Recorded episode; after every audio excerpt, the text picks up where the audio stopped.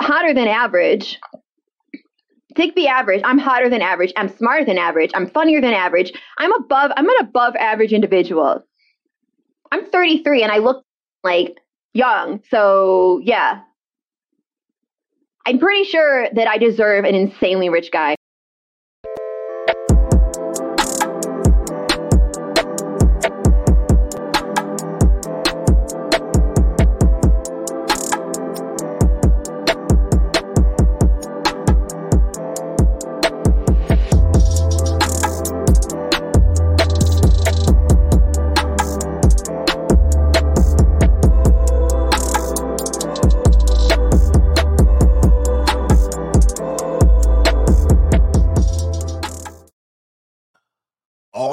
Everybody. Welcome back. Shout out to the coach gang. Shout out to the nasty boys and everybody else. Welcome back to the channel, the Free Agent Lifestyle channel. This is the wake up show on the Free Agent Lifestyle channel, part of the Free Agent Lifestyle podcast. All right. Appreciate y'all for being here today.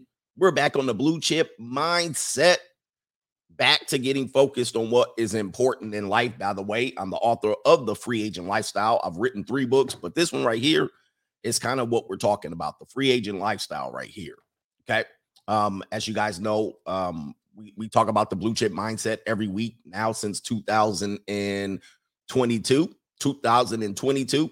And so we talk about it every week. It was a bi weekly series. Now we're doing it every week because we want to get men focused on the purpose of why we have our philosophy related to women, marriage, cohabitation, and etc. All right. So it's very important and vital that when we talk about mate selection issues and relationship and marriage and divorce, we're talking about it in the mindset of how does that affect us long term and financially.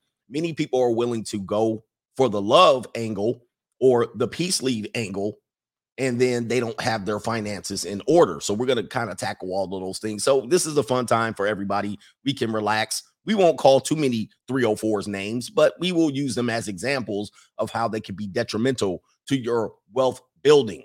Okay, so yes, we get the mindset of the blue chip mindset, the generational wealth. We will talk about that.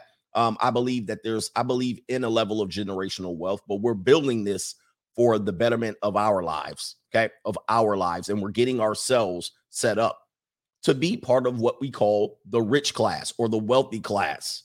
Okay, these are classes that are open admission. You have a mission, you have a possibility to enter, enter into these classes, and you have a possibility of building a legacy and passing this type of uh, wealth onto other people.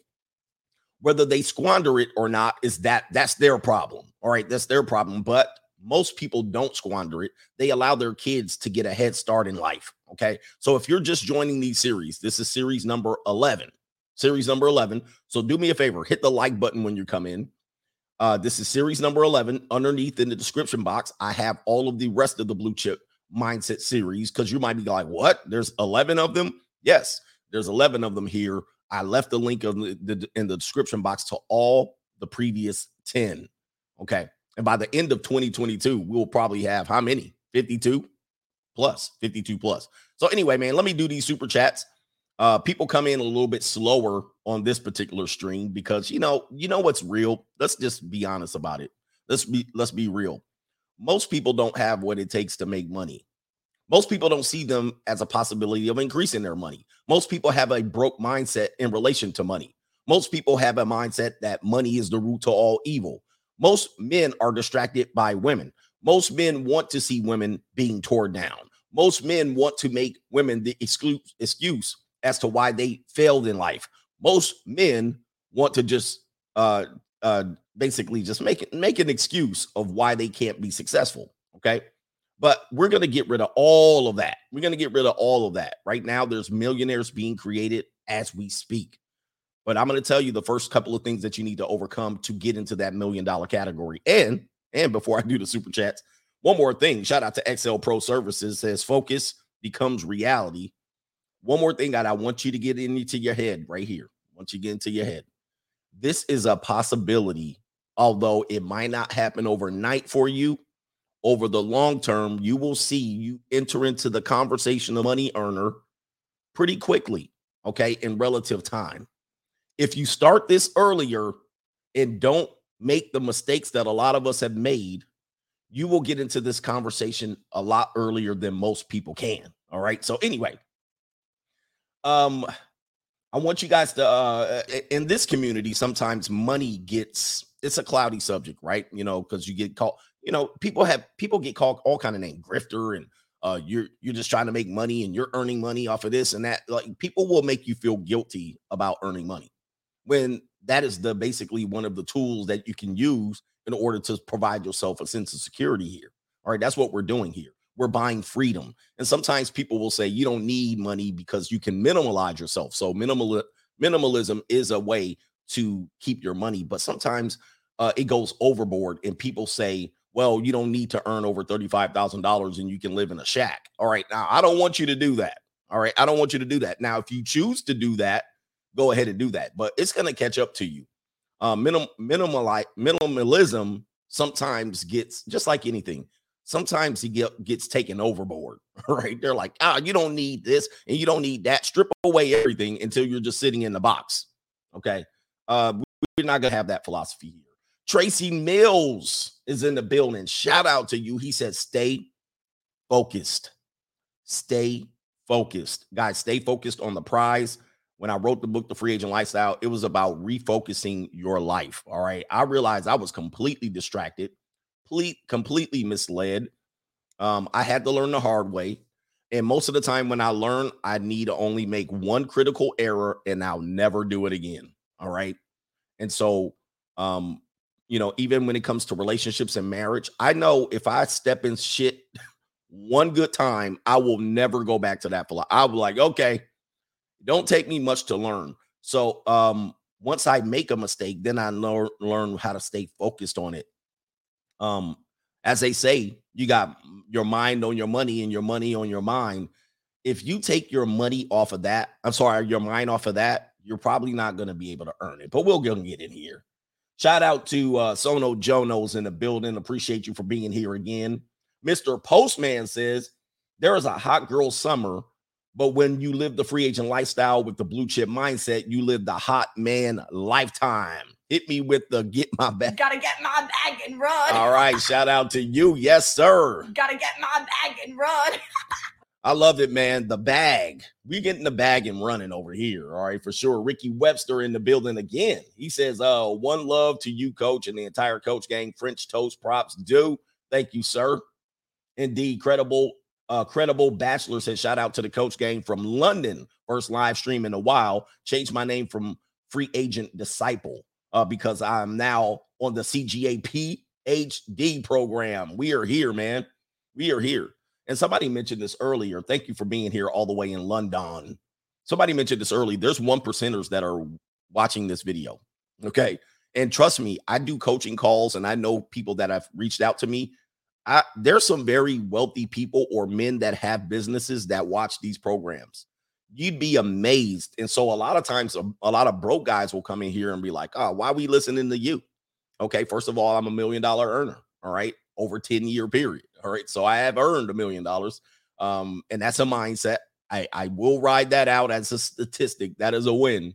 All right. All you have to do is earn close to a hundred thousand dollars in the last 10 years, and you you hit it. Ding, ding, ding, ding, ding.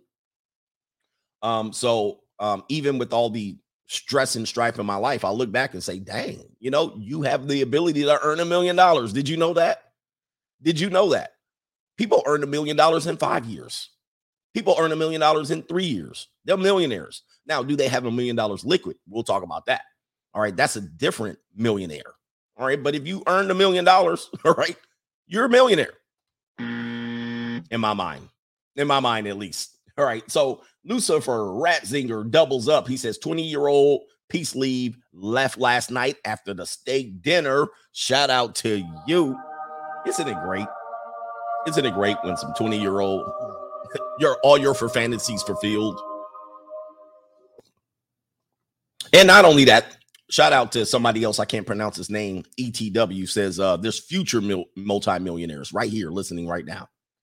Somebody somebody, maybe one, two, three of you guys will become multimillionaires by just switching your focus from one thing to the next.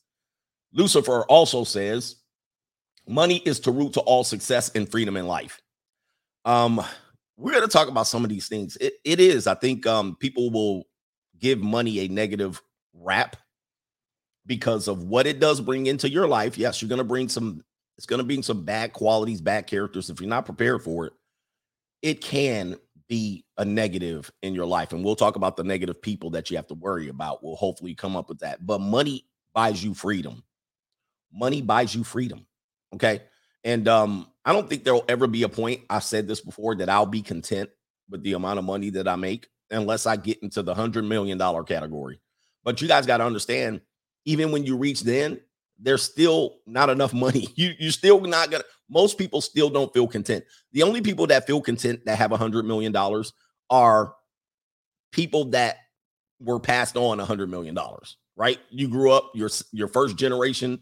Your father died, passed you on a hundred million dollars. Then you you put your feet up. But uh, there's one thing that people have to understand. Um, I remember this when I one time I, when I was coaching basketball in San Jose State, I had a close connection to members of the Sacramento Kings organization. So we would go over there. That was the closest NBA franchise. Although the Golden State Warriors were probably closer, but we had a connection to the Golden State of uh, the Sacramento Kings.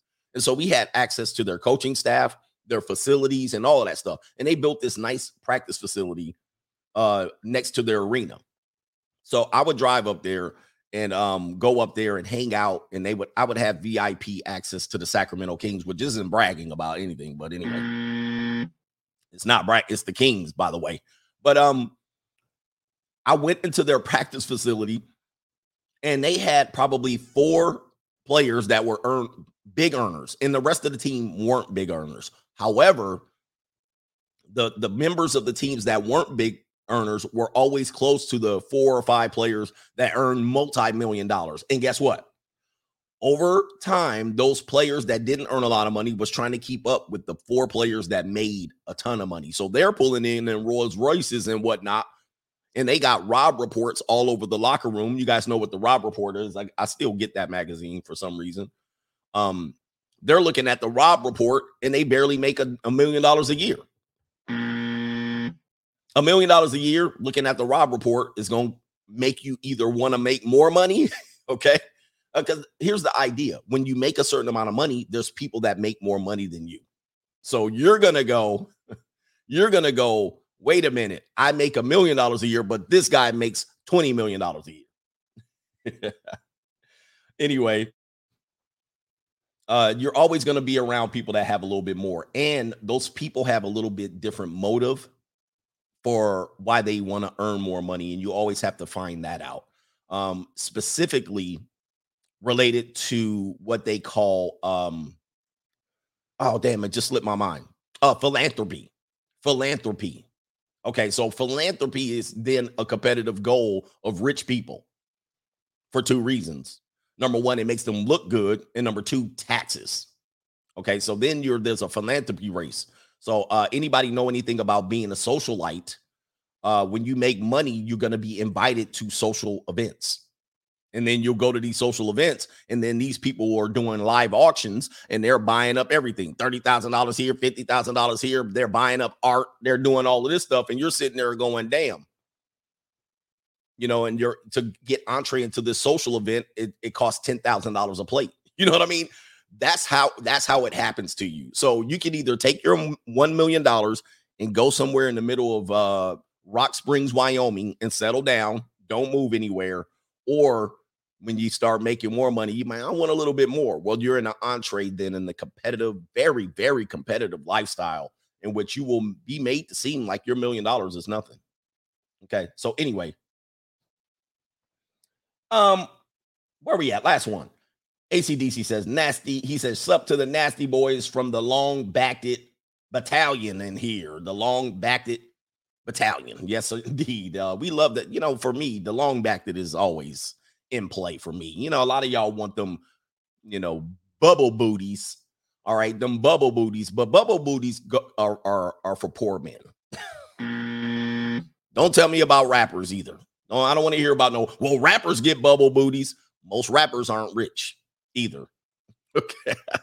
bubble booties are for poor men. Take your bubble booty to the uh, philanthropy event, to the socialite event. Anyway. Anyway.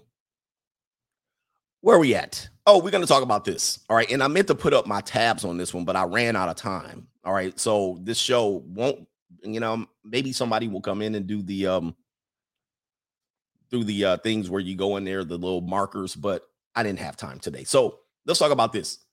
Earning a million dollars. This is one of your goals, could be one of your goals if you're in this blue chip mindset. By the way, the I, I, I'm sorry, I'm skipping ahead here. I'm skipping ahead. Let me just remind you guys if you're new to the programming, if you're new to the programming here, um, the blue chip mindset comes from this idea of blue chip companies, blue uh, blue chip recruiting. Uh, sometimes, if you're uh, a college graduate, you went to a blue chip university in which they title you a blue chipper, and so recruiters will come in and recruit you because you have came from a reputable university in which you're going to be uh, able to negotiate your salary and then in which then you will bring value to the company. And then the blue chip companies are referred to as established stable and well recognized corporations. Blue chip isn't something that i made up it's always been in the lexicon of america.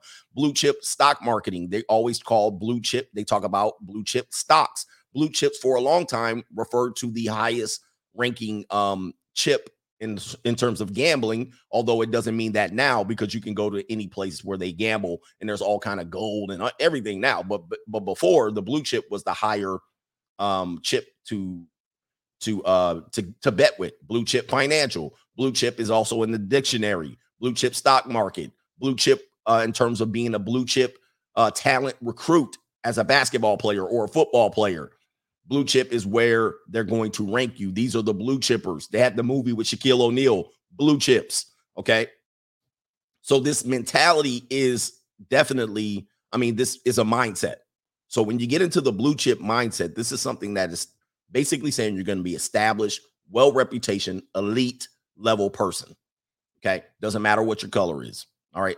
So uh going forward again, earning a million dollars or making a million dollars. There's two different mindsets. You want to make a million dollars. Most people, their goal is to become a million dollar earners, and you want to earn $1 million, meaning you want somebody to pay you $1 million. Well, if you follow me very closely, and I follow, the cash flow quadrant by Robert Kiyosaki very closely, you're probably not going to get paid $1 million. You're not going to earn a million dollars from someone else. All right. Or you're probably not going to be able to make I mean, earn this $1 million from someone else and save a million dollars. It's probably not going to happen that way. Additionally, it's very rare for you to earn $1 million from someone else, save it, and then have that million dollars liquid. Okay. Make that, that means you can go right to your bank account and it says $1 million. All right. This is probably very rare. It is rare for a rich people, rich person to have $1 million liquid. This is why when people hold uh, a millionaire's child for ransom, the ransom person assumes that this person has access, liquid access to a certain amount of money, namely $250,000. I know you have $250,000 liquid. Sometimes they don't have $250,000 liquid. It is a different thing. So some people want to earn $1 million. And I'm going to just tell you right now, you're probably not going to earn $1 million from someone else directly, meaning you're going to work for that and then they're going to pay you $1 million. Very, very rare. Now, can you make $1 million? Absolutely. The way you can make $1 million is you're probably going to have to have a primary source of income, probably a secondary source of income, and then passive income, and then from investments. So you can make $1 million. And even then, you're probably still not going to be liquid $1 million. But if your goal is to make a $1 million, you need to come up with a million dollar plan, find out what assets you want, what liabilities you tend to take, uh, want to take on, and then draw a line at the bottom of it and see if you can keep that million dollars or have a million dollars worth of assets. In order to qualify for this mindset, this is what you're going to have to do. Number one, number one, you're going to have to get out of your $10,000 problem. I always tell everyone most people can solve most of their issues, meaning their racial issues, their poverty issues, their family issues, their transportation issues, your child support issues, your women issues. You can solve most of your issues right now if you had $10,000 liquid cash. Most of you guys are going through some trauma in your life and you have some stress in your life, and $10,000 is the solution. It ain't that much. 10K will change your life right now. And I promise you, I have been there. If I had $10,000 right now, it would turn my life around. And the same for you. I was in a situation where it would have completely changed the direction of my life. But think of how minimal that amount of money is. $10,000 is not a lot of money. In the grand scheme of things, it's not a lot of money. However, you have a $10,000 problem that is killing you right now. It's clogging your arteries, it's increasing your heart rate, it's causing you stress, it's putting gray in your beard, it's balding your head. $10,000 is all that you need to change the direction of your life. That's how little focus you need to require that that is required of you right now to change your life. You don't need a million dollars, you need $10,000. A million dollars is a whole different issue, but you just need $10,000. So the first thing you need to do is solve your $10,000 problem. Can you find it? Can you find it? Where can you get it? Well, the first thing I tell you is to adopt the free agent lifestyle. You need to stop dating. You need to stop broke dating. You need to stop chasing bubble butts, Instagram models, and straggle daggles. You need to stop taking old women out to date. You need to stop being in relationships. You need to get rid of your dead weight cohabitation. You need to move out of your mama's house. You need to go get some capacity. You need to increase your capacity. Okay. You need to do that right now, today. If you're chasing ass and you have a $10,000 problems, your priorities are all jacked up. And so the free agent lifestyle is to get you to solve your $10,000 problem. And then once you get your $10,000 problem solved, then we go blue chip mindset. Then we go money mindset. This is why I have a progression of the series of things that I offer here as lessons. All right. And we're doing this all together, guys. We're become we're to become wealthy, rich, whatever it is, or blue chip mindset or money mindset altogether. All right. And so here it is right here. I do the money mindset series right here on Patreon every week. So people are like, you do live streams five days a week. Nope, I do it six days a week because the members get the morning on Sundays, and then the money mindset group gets the evenings on Sunday. So I stream six days a week, double, double headers. Okay. And uh, if you guys want to know, you can join right now on Patreon. You can join right now on Patreon.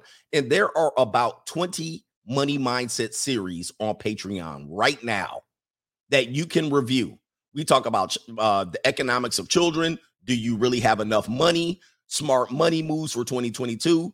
Tools to become a YouTube content creator. Starting your channel in 2022. We talk about crypto and the crypto crash potentially. We talk about saving money versus spending money. There's multiple money mindset live streams now. And then you get the original ones that are published um that are published live and then republished during the week. Okay, so we are taking this mindset here. So get out of your $10,000 problem. Then we can talk about the $100,000 a year. Now, let me just make this clear. There's people who make $100,000 a year and they still have $10,000 problems.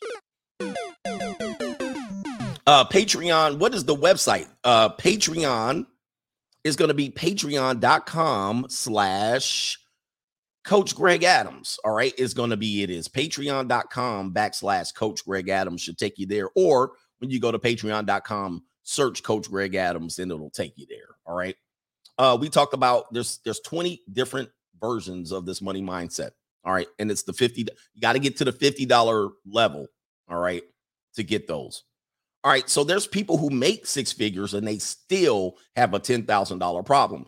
We're going to touch into that because we're going to go into some of the broke mindsets that you get into that you think are going to get you into wealth, but it's not. It's going to make you're going to make mistakes more, than likely. All right, so let's get into this one. The next thing you need to do after you got get out of your $10,000 problem, all right, is you need to save $25,000 liquid cash. Don't go on another date until you see $25,000 in your bank account. Are you willing to do that? Nope. Oh, you're not willing to do that? Well, you're not going to become a millionaire. You're not going to become a millionaire You think the money, you think your money problems are going to be solved through women. It's not. Uh, women are bills. Women are not assets, they're liabilities. Sometimes they're lovable liabilities, sometimes they're hateable liabilities. They don't earn you money, they take your money. This is how they are. It's, it's not a character flaw. This is how they're built. Most of them don't have no money. You gotta get my bag and run. And if you're dating women just to get money off them, you're gonna not get rich. I mean, I'm gonna just tell you that right now. You're you're not gonna get any rich. Okay. And not many men, women are gonna mentor you to make you any money. This is just how they're built. They're to see you as less than. They're to go for men that have more than likely go for men that have more money. So I don't want to hear you broke ass players talking about, I'm going to just get a woman with money. Enjoy your Jordans, enjoy your pair of jeans, enjoy your, your little Coogi sweaters. All right. Enjoy that, but you're never going to be rich. Mm. Okay. So you need $25,000 liquid until you see 25K in your bank account. You need to stay focused.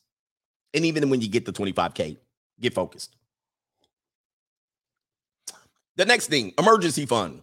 Disclaimers. There's this disclaimer right there because people are going to be, and ladies, there's ladies that are watching us right now. I hope you become a 10K earner. I hope you become, get rid of your $10,000 problems. Right now, there's a, there's a uh, woman watching me right now. Right now, there's a woman watching me right now that is in $10,000 problems that need to be solved in the next 30 days. In the next 30 days, they have a 10K problems that they need to solve in the next 30 days. Ladies, right now, you're watching me right now. I know you. I know you. I know how you work. I know a lot of women. I know, know a lot of corporate professional women that have been 10K broke and they made six figures. All right. 100% time. And so you're watching me trying to figure out how to do it. Guys, you're in Hail Mary mode. You're in desperation mode. So get get with it. All right. Get get get get with it. All right. Uh point that I was making on this one. Shout out to the ladies that are watching. I don't discriminate, but I don't date for somebody says no more peace leave. I didn't say that. I did not say no more peace leave. But sometimes you got to take some sacrifices. Do you want to get rich or do you want some you want some cat or do you want to get wealthy? All right. This is a mindset for men. It's a struggle because men are going to obviously say, nah, I got to have that peace leave. But you could be rich. You could be rich in five years. You could be rich in five years if you take 60 days off peace leave, 90, 100, 120 days, 180 days. Are you willing to go 180 days just with your lotion and some prawn to get rich? Or or is the peace leave that bad? Are you hooked on the peace leave that bad? I'm gonna tell you, man. If you can't focus for 180 days of your life, turn your life around and stop banging these nasty women. You're not ready to be rich. Because right now, I literally can get the peace leave that I want just like this. I got money. Because I took months and months and months away from low quality straggle daggles I put them to the side.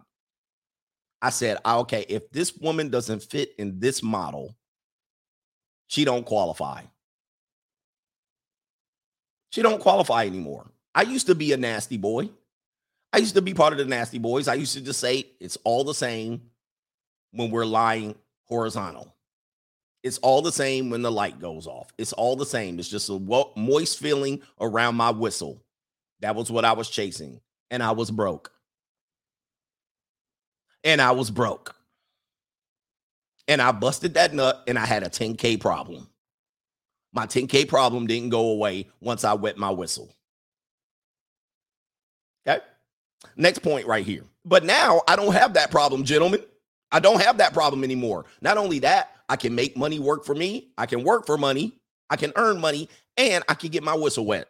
I got money. Okay, so we got the kit, fix your 10K problem, get 25K liquid, then your emergency fund. So that's going to be different than your 25K liquid. You want your 25K liquid to always remain there. Now you're going to get into this concept called the emergency fund, which sometimes people get distracted by. But if you don't have any leverage, meaning you don't have any any money to pay when there's no money coming in because you're probably going to take a job in order to make some money that doesn't bring in money immediately. Most people who are in a poverty mindset, who are always broke, and why the rich get richer, richer and the broke get broker, is because you need money tomorrow. You don't have any living expenses until that paycheck hits, until that direct deposit hits. You're going to be broke for a long time if you're waiting for your direct deposit to hit, to eat, pay bills, do whatever. You're going to be broke. So you have no emergency fund. That means you have no flexibility to negotiate. You have no flexibility. You have no leverage to get the job you really want. You have no leverage to make investments. Okay. I took a job one time selling cars, and the car fleet manager said, This was when I was like 28 in between college coaching jobs. Um, was I like 28, about 28, 29? Okay. I left San Jose State and I was trying to figure out where I wanted to go. I didn't want to be there anymore. So I went back to Southern California. And uh, the guy told me, he said, um, he said, um, I was starting a training business too, but it was not kicking off the way I wanted. So I went to a car lot. I said, hey, and I talked to the, the, the fleet manager, and he was like, hey, um, can you take this job? He said, I'll make you to a rock star salesman, but you might not earn enough to support yourself for the next six months. He was like, Can you do that? And I said, yes. But the answer was really, nope. I needed money like tomorrow. I need to sell 10 cars in the first month. Well, eventually I had to walk in after two months and I said, you know, I can't do this job. And he was like, why? And I was like, he was like, you're, you're such a good salesman. You're doing all the training. You're going to be good. I sold like five cars in the first month. I needed to sell 10. And I was like, well, I can't afford it. I need rent, blah, blah, blah. And he was like, I told you in the interview, or I asked you in the interview, can you do this job for six months? Meaning, do you have six months of expenses to pay? Because if you do, in six months, I'll make you a rock star. But I didn't have the six months to afford myself to be the rock star. Now, I'm glad I didn't. I didn't want to sell cars. I just needed to make some money. However, the idea is the same. In six months, 180 days, if you're able to leverage an opportunity and still pay your bills, you're going to make it. You're going to get it. You're going to get it. And that six month sacrifice, that six months emergency fund was the reason why you were able to become a rock star, a $10,000 heir, a millionaire. Most people can't do this. You don't have the six months. And this is why you're going to continue to be broke. Rich people or people who have the money can leverage that six months. They can go without a, a not another dollar hitting their bank account, leverage that money, leverage their 25K, leverage their ability, and then bang. Okay. Bang. You see what I got? So again, you're chasing peace leave and you need to be saving. Okay. You need to be saving. The next thing we have 10K problem, save 25K liquid have six months expenses. That means your rent, light bills, cable bills, whatever you need to do. Start trimming things down if you can't afford that. The next thing you need to do is get your credit rating over 700, preferably 750. Now, you're probably not going to use this credit the way you think you're going to use this credit, but this is more leverage. If your credit rating right now is under 700, if your credit rating now is under 700, your priorities are up. If you're chasing ass right now, if you're trying to get a body count over 200 right now and your credit rating is under 700, your priorities are up. If you're going out to the club, shaking your ass and partying, and your credit rating is over 500 for uh of 700, you're taking L's in life. You are a future L you are a walking liability. You are a you're basically going to die and uh, people are going to fundraise money for your funeral. 700. Can you get the 700? Do you know your credit rating? Now, I'm not a person that says live off credit, but you're going to need it to leverage it at some point because at some point you're going to need it. You're going to need it if you're uh, somebody that's going to leverage debt. That's another millionaire game. That's another option for you. That's another lane, leveraging debt. Okay. So preferably 750. Bruh, if you can get the 800, you in you in cruise control. You're in cruise control. All right. What do you have to do to get that credit up? All right. Um we did a great money mindset series with Vlad P, one of our followers. All right, one of our coach gang members, not a follower. He's a we don't have followers. We have members. Okay, we don't do followers here. All right, we don't do subscribers. We have members. Everybody's a member of the coach gang. All right, and then you become a premium member, a up member. Uh, Vlad P is it uh in the investment um uh we call it industry. He did an entire stream. He lent his time to the coach gang in the money mindset series. Did an entire stream on how to do these things, man. It was beautiful. Somebody says it's easy, fellas. You can get it over 700. All right. My credit score was under 700 for quite a long time. But guess what? I was banging a lot of nasty women at the time, too. and I went through a divorce. All right. So that will jack your credit up. All right. Child support will jack your credit up. All right. If you're on child support, your credit's going to be jacked up. All right. And then I had to get away from those things. I had to release myself of those things. I had to get off of that child support system. All right. I had to get off of these things. You got to get it. I'm trying to get to uh I'm trying to get to uh uh 800. Right now I'm mid 700s, like 747. I'm trying to get to 8 before I even take any woman seriously. And even then I'm to be like, "Well, now I got what happens is when you get to these levels, then you can't even take women seriously anymore. you can't even take them seriously because what happens is you know what you have to lose. And then when they walk into your life, you start measuring their ass up. Do you have any money? They don't have emergency fund. They got a 10K problem that they got to solve in 30 days. They don't have no liquid cash and their credit score is 550, 600, 610, 620. You're like, what would I, why would I put myself in? And they got student loan debt in the six figures. You're like, you're like, hell no. And you're sitting over there, um, uh, you're sitting over there 750 credit score. You're sitting over there um, with emergency fund. You're sitting over there with house. You're sitting over there with cars. You're sitting over there. You're like, hell no. She's a risk. She's a liability. She's a liability. And she el- immediately eliminates herself. I'm telling you, man.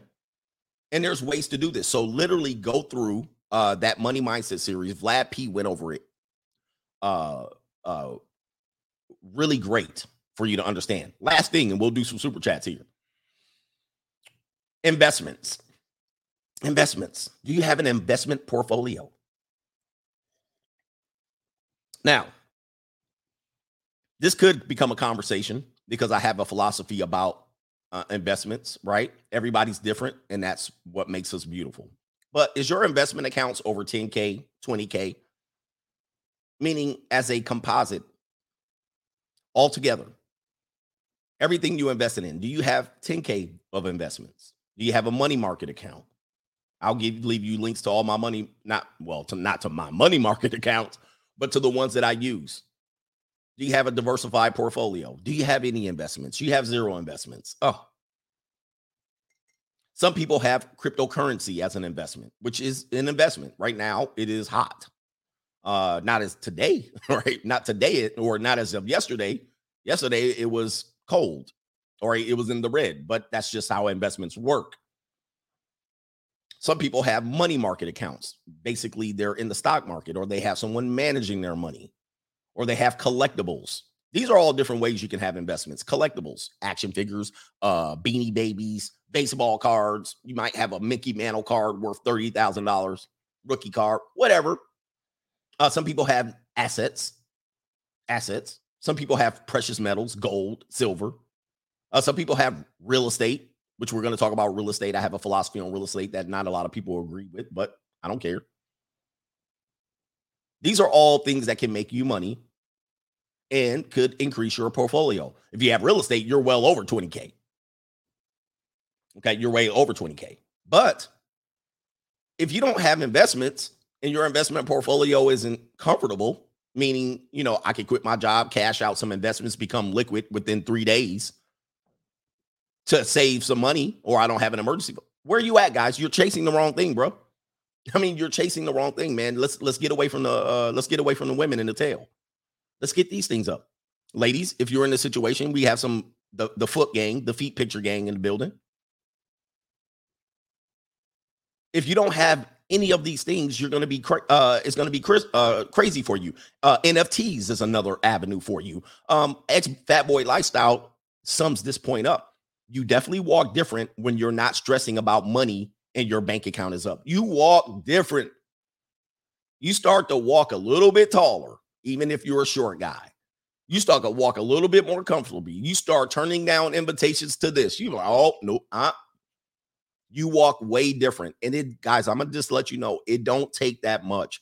These numbers that I'm talking about are relatively low in the grand scheme of things. Think about it. Emergency funds, six months of expenses, uh, depending on where you live, that can be as low as um, $30,000, maybe $20,000 if you're single male, six months of expenses, maybe $15,000, then 25K liquid. Okay. Now we're at 30, 35K, $10,000 problem solved, 45K. We're talking, and then 20K in investments. We're talking about the difference 75K. You might think that's a lot of money. But in the grand scheme of things of this world, $75,000 is not a lot of money. It is to you right now because you don't have it. But once you have it, it's not that big of a problem. And that 75K is the difference between you and the rest of the 90% of knuckle draggers, ham and eggers, and broke, desperate pre- people in this country. Okay, it's the difference. Okay, it's the difference. Now, you're not flexing. You're definitely not flexing right now. You're not. Somebody said 75 can't can't, buy a house. Not necessarily, no. But we're going to talk about houses in a minute. Houses is another trap. It's a trap that um the banks I'm going to have to be careful here because I'm not a fan of the banks. But it's a trap that is sold by the banks to stupid people. All right, we're going to get to that in a minute. Most of the time, stupid people do housing all wrong, and that's because they're sold a dream by the banks. But I'm not saying don't own houses, but what I'm saying is stupid people often get into home purchases thinking that they're doing good and they end up it's kind of like a marriage. They end up getting married and it ends in divorce. So that's what it is. I, and and people like to argue with me on this one, and I've done live streams on this one, and I always have my point. You either on one side or the other of this argument. Stupid people buy hounds most of the time. House poor. We're gonna get into that. So let me do these super chats. Can catch up. Thank you guys for the support of this stream. I often am interested. These these streams don't get a lot of views, but the support goes up way higher in terms of the donations. This is weird. All right. So, anyway. All right. Uh, a man supporting men, MPI says, Funk these 304s. Let's talk about money. That's what we doing today, brother. Shout out to you. MPI's been here for a long time. Uh, and uh, he says, and I'm jumping ahead, but he says, Coach, have you seen the Big Short movie? Absolutely. I was a part of that industry uh, when that industry was you know at its peak and starting to collapse and the bubble was starting to burst i love the big short movie and if i had money and knew i could invest in the shorting of that industry i would have but uh beautiful movie the big short and you guys start watching movies and documentaries about these things so you can learn um we're going to go through another housing bubble the bubble's going to burst we're in the top peak of the bubble i'm just assuming based on my feeling it's not i'm not an economist i'm not someone who knows this for sure. I have a feeling that we're at the top of the bubble again.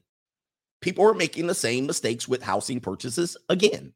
There's still adjustable rate mortgages, even though the, the interest rates are going to increase at some point. They're not getting lower, but people are doing adjustable rate mortgages again. We're doing the same traps again. And I see the same fools that are going to get affected again. It's it's going to happen again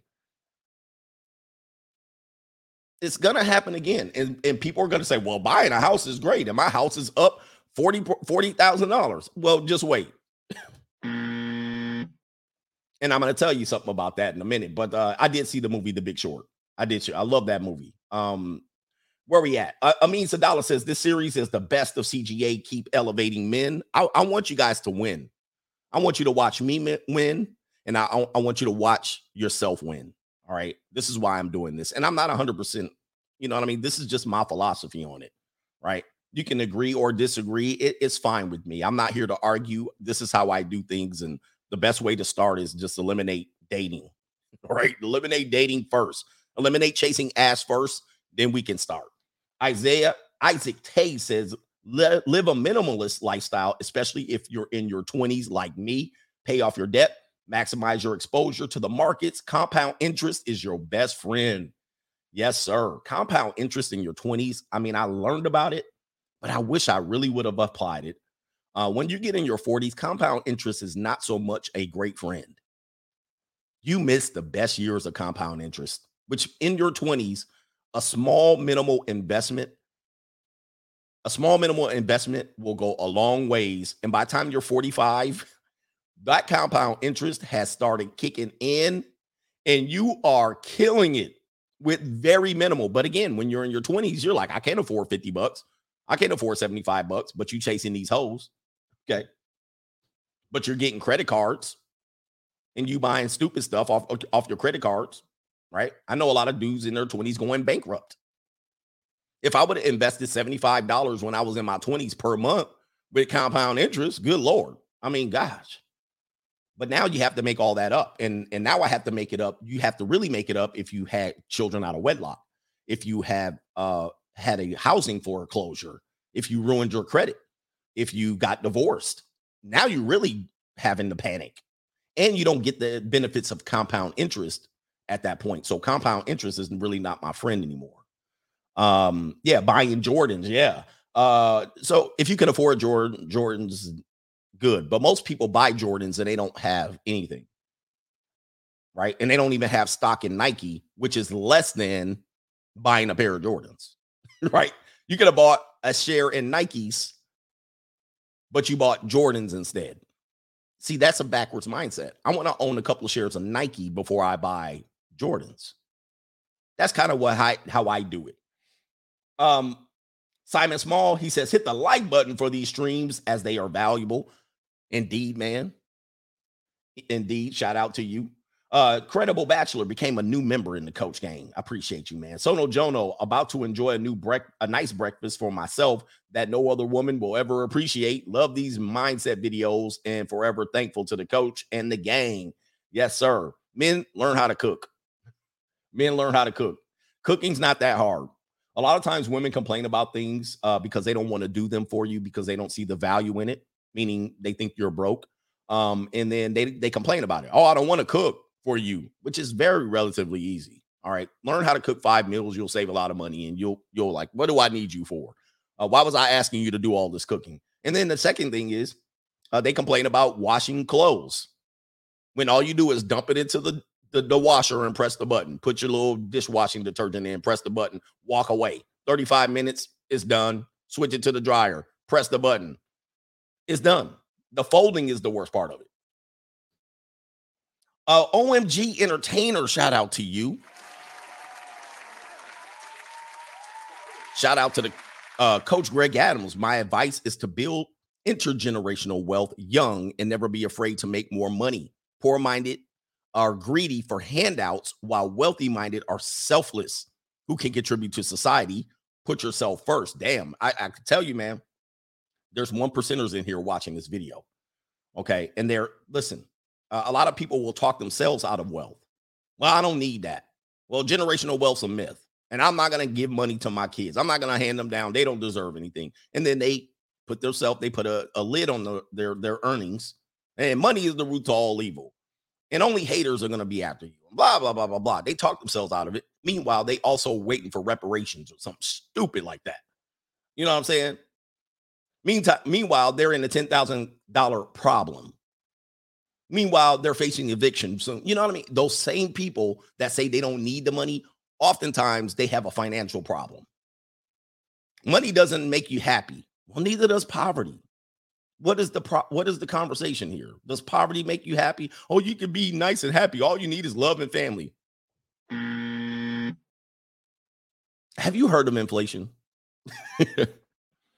Don't you know inflation rises faster than income or salaries? You're going to be asked out in a minute. You keep sitting here.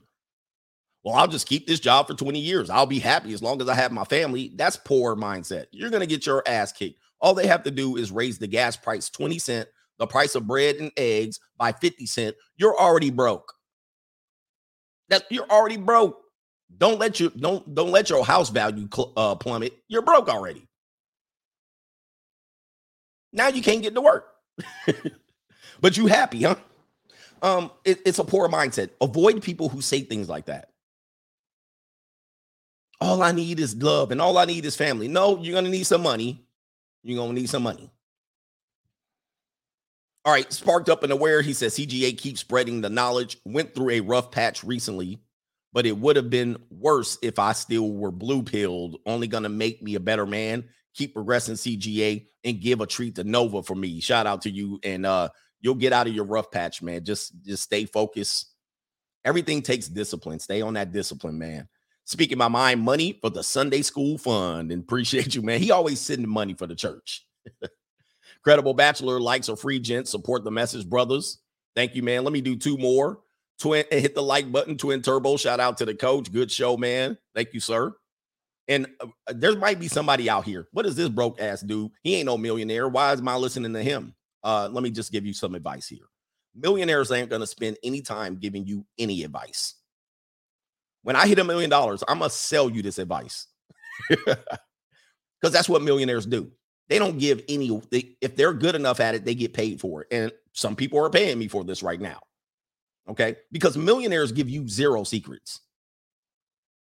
Millionaires ain't got time to give your ass some secrets. So you better learn from a hundred thousand dollar nair right now.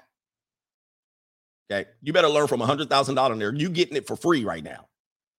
And most things you get for free is probably worthless. So if you haven't contributed and you're just sitting here uh, you're not going to apply yourself to this message because you think you get uh, deserve it for free. I'm going to tell you something. Millionaires don't care about you. Millionaires will never care about you. Millionaires will never feel sorry for you. Neither will $100,000 heirs because most of the time they had to earn their keep. Most of the time they had to sacrifice to get to their position. They ain't giving you nothing for free.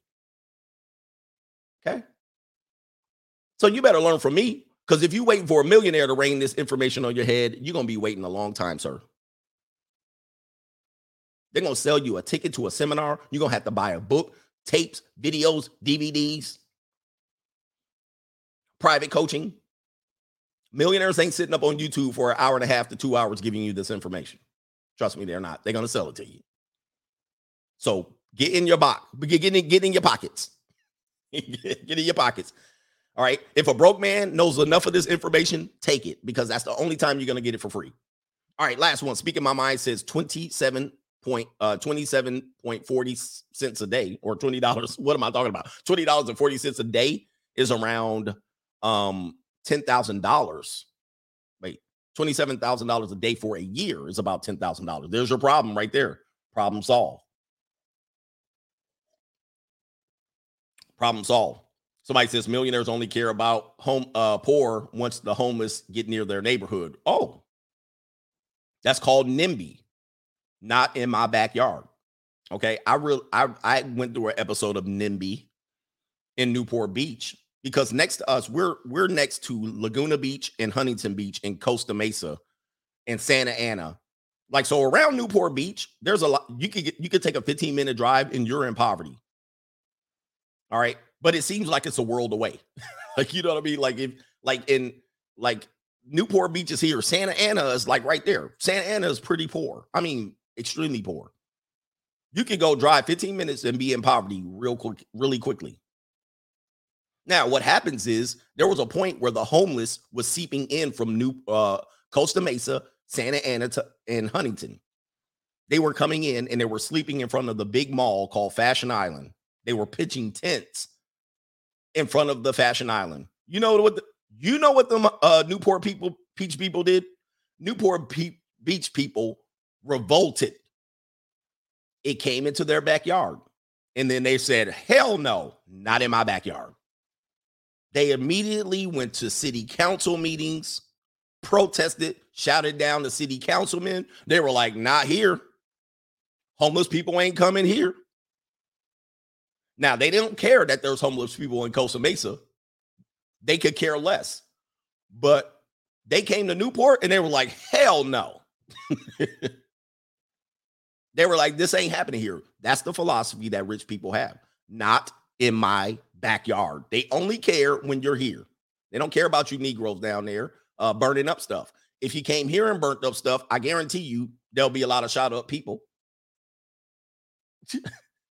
there'll be a lot of shot up people, but they don't care what y'all do down there. Burn up your stuff. Not in my backyard. Same thing. There's rich neighborhoods like that all over the country. They don't care about you until you're here. You start coming here, then we care. Anyway, let's get into the back into the show. But uh, a lot of I remember when I was like like a broke broke mindset. Broke is not a money dollar amount. There's a lot of people that make good money and they're still broke. So broke is a mindset. When I was broke, mindset it, I thought rich people was wanting to help me. Why won't rich people give me $10,000 to solve my problems? It's only $10,000 to them. It's only 0.01% of their income. Why won't they just do that? It's easy. Guess what? They ain't never going to do it. Why would they? Because one thing they know is if they gave me $10,000, I'll be broke the next month. Same thing as you. If I gave you $10,000 and I gave you $10,000, you'll probably be broke the next month because you have a broke mindset. And they know that. It will be a waste of money. Same thing as if I gave a woman who had a $10,000 problem right now. Oh, I'm about to get evicted. And I helped her ass out. Guess what? In two or three months, her ass will be having boxes of Amazon uh, uh, delivered to my door. And I'll be like, well, hold up. What is this? Oh, well, you know, I had to reward myself. I worked out twice last month. I just gave you $10,000. I know I'll pay you back. Uh, she's never going to pay you back. She still, she will be broke in another 60 days back into the same problem. So this is this is called a broke mindset. So let's get back into the show. I was just ad libbing there. Oh, that was part of the subject. Broke mindset. How do I know the poor are going to get poorer? First of all, let's talk about women in your life. I was just talking about that. As they say in that line, the women in my life bring confusion and sh- so like Nino and New Jack, I'll cancel that. That's what you have to do, man uh, they're they're built around many times they're built around bringing confusion in your life this is why they gaslight and they play mental manipulation games uh, this is part of them their social element they're social they're socializers that's where they thrive and over time they've been passed down a series of socializing tactics in order to survive those socializing elements for instance have you ever been around two women that you can see clearly that they don't like each other like you're in a room, you're in a room, there's two women, and you can feel something's up here. They're go they're throwing each other looks, the body language, the smirky talk, the the eye rolling, and you're like, what the hell? They're having a full scale scale social war right there, equivalent to two dudes boxing with no referee. Two dudes with knives tied with their wrists tied together, stabbing each other. They're having a social war with dropping nuke bombs on each other. They don't even have to throw a punch, and women rarely throw punches. They rarely have to catfight and pull wigs off. They can have a full scale social war right there without saying very much. This is called the manipulation tactic. And they will carry that shit on for days, weeks, months, and years. They'll remember that war for a long time. This woman said that. You see the way she looked and why did she did that? And she rolled her eyes and she. This is what they do. And this creates confusion. So when you bring that into your life and she does these things against you, which you're ill prepared for, it will create confusion in your life. Now, most of you guys can ill afford to drop her because sometimes you've moved in with her. You become a power couple. You've married her. You can't drop her, but she's doing these things to you because this is what they do. This is going to bring confusion. It's going to gaslight you. It's going to distract you. And if you can't afford to have this in your life, you need to stop dating because this is what they're going to do. They're never going to stop. They're never going to stop it. Now, once you get leverage over something like that, or you can walk away, or you can say, look, come back when you have a different mindset, when you're not ready to play games. All right, then you can play this game. But if you can't do it and you're constantly searching YouTube for secrets on how to overcome these things, or uh, when she's using things like, oh, trust me, you can believe me. When she's doing that, what do I do? Kick her to the curb, cancel her. All right, and go get some money, go get some leverage. Yeah, backhanded compliments. Ooh, you got a nice dress on. Did you see that, bro? Oh, she fat. Right. See, these are things that they do, and they've been doing it since elementary school. Full scale scale wars. You guys are sitting there. Remember, remember it. I'm, I'm gonna stop. Remember in elementary classes, elementary class, uh, they'll, you know what I mean? The girls are doing their assignment, the boys are doing their assignment. We're all worried about something stupid, and some two or three girls come in crying. like, why they crying? Because all semester they've been having a full scale social war going on on the playground while you're playing basketball. They're having a social war, and it's been going on all semester. You missed it. Now it's now turned into uh tears. You ain't seen no punches thrown. You ain't seen no words exchanged. You ain't seen no yelling, no screaming, no nothing. They didn't had a social war the entire time. Now it is now collapsed. And now the teachers, and last month, Katie said this, and last month, Kim said that. That's how they work. All right. And they try to work that against you, but you got to be strong enough and have leverage against it. So these are going to lend you to a broke mindset. Okay. The next thing, friends. Friends. What about your friends? If your friends sitting around talking about ass, bubble booties, all right, all day long, where the hoes at? You got the wrong friends. I would eliminate them from your life, meaning I wouldn't get rid of them, meaning, but I would distance myself from them. I can't kick it with y'all all day. We can only stand around talking about ass all day. Do we talk about money? Do we talk about getting money? Do we talk about putting our minds together, creating a business opportunity? Or are we just going to talk about peace leave all day? All right. It's nice. Peace leave's nice, but I don't have to talk about it. Matter of fact, rich people do talk about peace leave. They talk about the peace leave they buy. I got money. All right. They sit around smoking cigars in the cigar lounge, betting $10,000 hands on blackjack, and they got hookers and strippers coming to the room to rob them later. Yeah, they'll talk about that then, but that's not a competitive game for them. They pay for that. They pay for that. Or they grab them by the peace leave. You know what I mean? But they still paying for it. And women will line up to get paid for that. Um, this is what they do all day. Um, if your friends are sitting around trying to hit a lick, trying to figure out how to sell some uh rocks, a couple of rocks, uh, they're trying to figure out how to do these things and they want a $10,000 opportunity to rain on their head, you got the wrong friends. You guys are going to make a mistake. You're going to end up robbing 7 Eleven. you know what I mean? You end up going to uh take, you know, get some crack from a drug dealer and you can't sell the crack. You ain't got no clientele. You're going to run into a problem. Okay. And you don't want to run into a problem like that. I had some kids and friends in college who got involved with some uh, bank fraud they were doing bank fraud. And I remember this kid was scrawny. He was a scrawny dude one year. Then the sophomore year, he came and he was all dripped out. And he was all flexing. And we were like, how this dude, what happened? Well, one day I saw him in the bank. One day I saw him in the bank. So I'm in the bank. I see him. And normally we would be, hey, what's up, man? I saw him in the bank and he was with someone else. And then he saw me and he did like this. He shook his head meaning don't come talk to me. And I was like, that was weird. And they was in there doing something. He was like a Middle Eastern guy, or I can't remember what he was, or I can't remember. He looked, he probably he might have been Latino, but he looked Middle Eastern. I walked into the bank and he did like this. I was like, oh shit. I was like, he's up to no good. I'm like, he doing something. They doing something going on.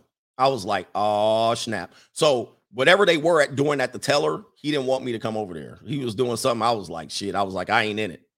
I had another guy, another friend. He had a he was in the military and he was back in college off his GI Bill. And he found this ID. He found this ID and he came to me. He was like, look, man, pull me to the side. He wasn't close friends to me, but he was close to friends in my circle. He pulled me to, I'm in college. He was like, look, man, I got this ID. You look like the guy. This is what we're gonna do. This is the hit a lick guy. We're gonna set up some bank accounts in this dude's name. This is the ID, blah, blah, blah. He's trying to get me to do the scam. Now, let me tell you mm. something. If I would have done it, guess where I would be in life? I would be set back.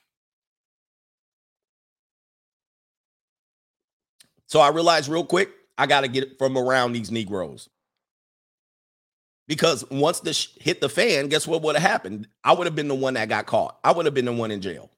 They would have been, I would have been like, oh no, he had the ID. But I would have been short money. I'm telling you, dude, I've been in situations where I'm been like, God dang, I would have been the fall guy. I would have been the Lee Harvey Oswald. They would have just left me out there swinging.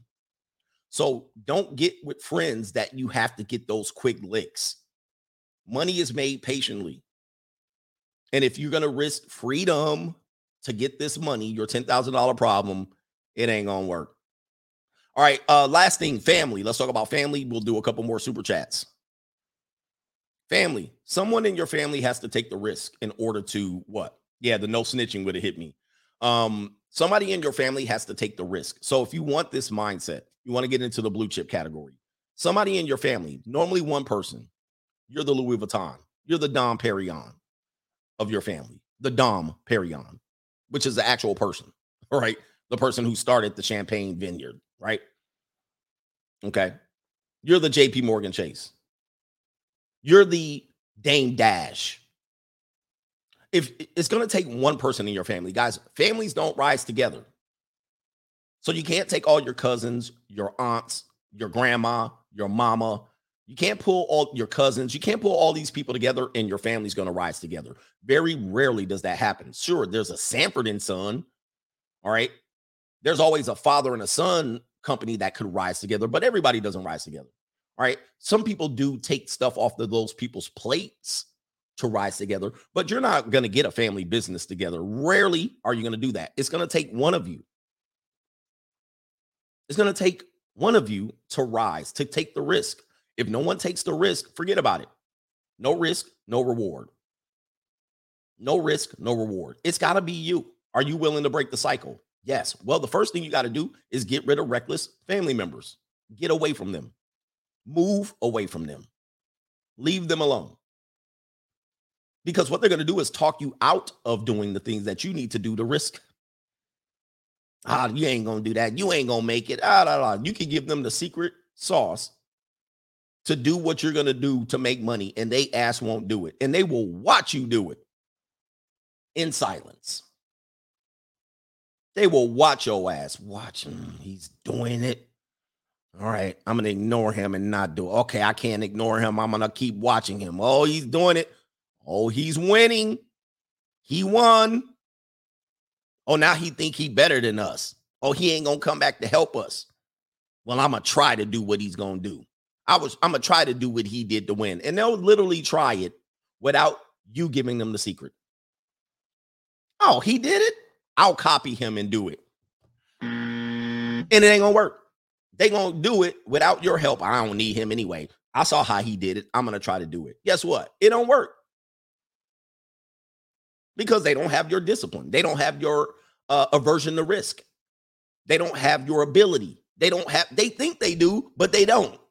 And they think it's an easy recipe. I'll just follow what he did instead of getting together with you and letting you rise. And going, all right, how can we help you? but they want to do it later on after they fail at trying to doing what you did, and then they'll come aboard. All right, man. All right, let me see if I can help you out. Pay me a hundred thousand dollars a year, and then because I know you got it. Or they'll say, "Well, I see you got a big house. I need an extra room. I'll help you with your business."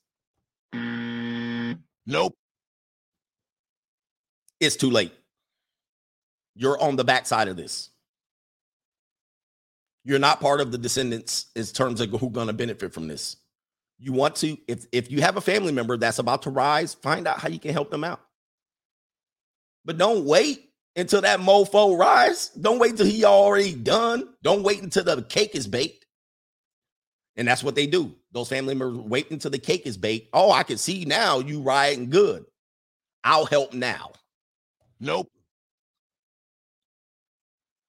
some of you guys have family members you want to be the jed clampett and jed clamping your way to millions I'll forget it. I'll just wait until I strike oil. I'll just wait until I have a great idea. I'll just wait until that's not how wealth is built. Wealth is built over time. You don't just have a great idea and strike oil. You can, but that's not how most people do it. They do it through discipline, focus, sacrifice, risk, etc. And they do that year after year, day after day, month after month, and then by the time they 40, 50, 60, they're millionaires. That's how it works. Okay. But y'all want to Jed Clampett your way through it. You want to strike oil in the middle of some uh, cesspool community. You know what I mean? We're gonna strike oil right here. No, no, no, no. Uh, your your entire hood's being bought up and gentrified right up under your nose because you wrecked the community. Eh, there's no oil there. If there was oil there, they would have ran y'all asses out a long time ago. Believe me, they've checked. They've checked. They know there's no oil there. And if there is some oil there, they will buy up your whole spot and evict y'all asses within 45 days. All right. So there's no oil there. You need to go where the oil is. And not only that, you need to leave your community because if there's no success there, you're not going to be successful. Only if you rap or run a football past the goal line or can dunk a basketball. Other than that, there's no success there. Your goal is to get out of there. And then when you get out of there, don't go back and help. don't go back and help them. I'm going to tell you, it's a fruitless activity. You're going to waste your money. You can gentrify it. You can gentrify it. You can buy up all the property there that they've wrecked. Go ahead. But I wouldn't give anybody a damn dime because they're going to spoil it. Or they'll probably switch cheese and shoot your ass up for it. The young Thundercats will do it because they don't care about you. You're a 40 year old guy with money. You're a target to easy access $20,000 of cash. All right. You're not somebody that they're going to get under and learn and mentor from. Just leave. Mm. Let's get to these super chats, and then we'll go talk about uh, the next topic is going to be um, the things you need to transfer wealth. Okay, yeah, they'll Nipsey Hussle your ass. All right, over little over guys, you'll get robbed. You'll get robbed for as little as five thousand dollars, and you're a millionaire messing around going to the liquor store. The Thundercats will do that and shoot you for less than that. And you're going, I could have changed everyone's life here. But that's what happens. That's why you got that's why you got to leave. Sure, you can come back from afar. All right, come back from afar. Let your business reps go into the community, identify the properties that you want to buy up. Have them come back with a report. All right, Phil D says if you have 13K, should you pay off 10K of your car? Oh, that's the Dave Ramsey. Um,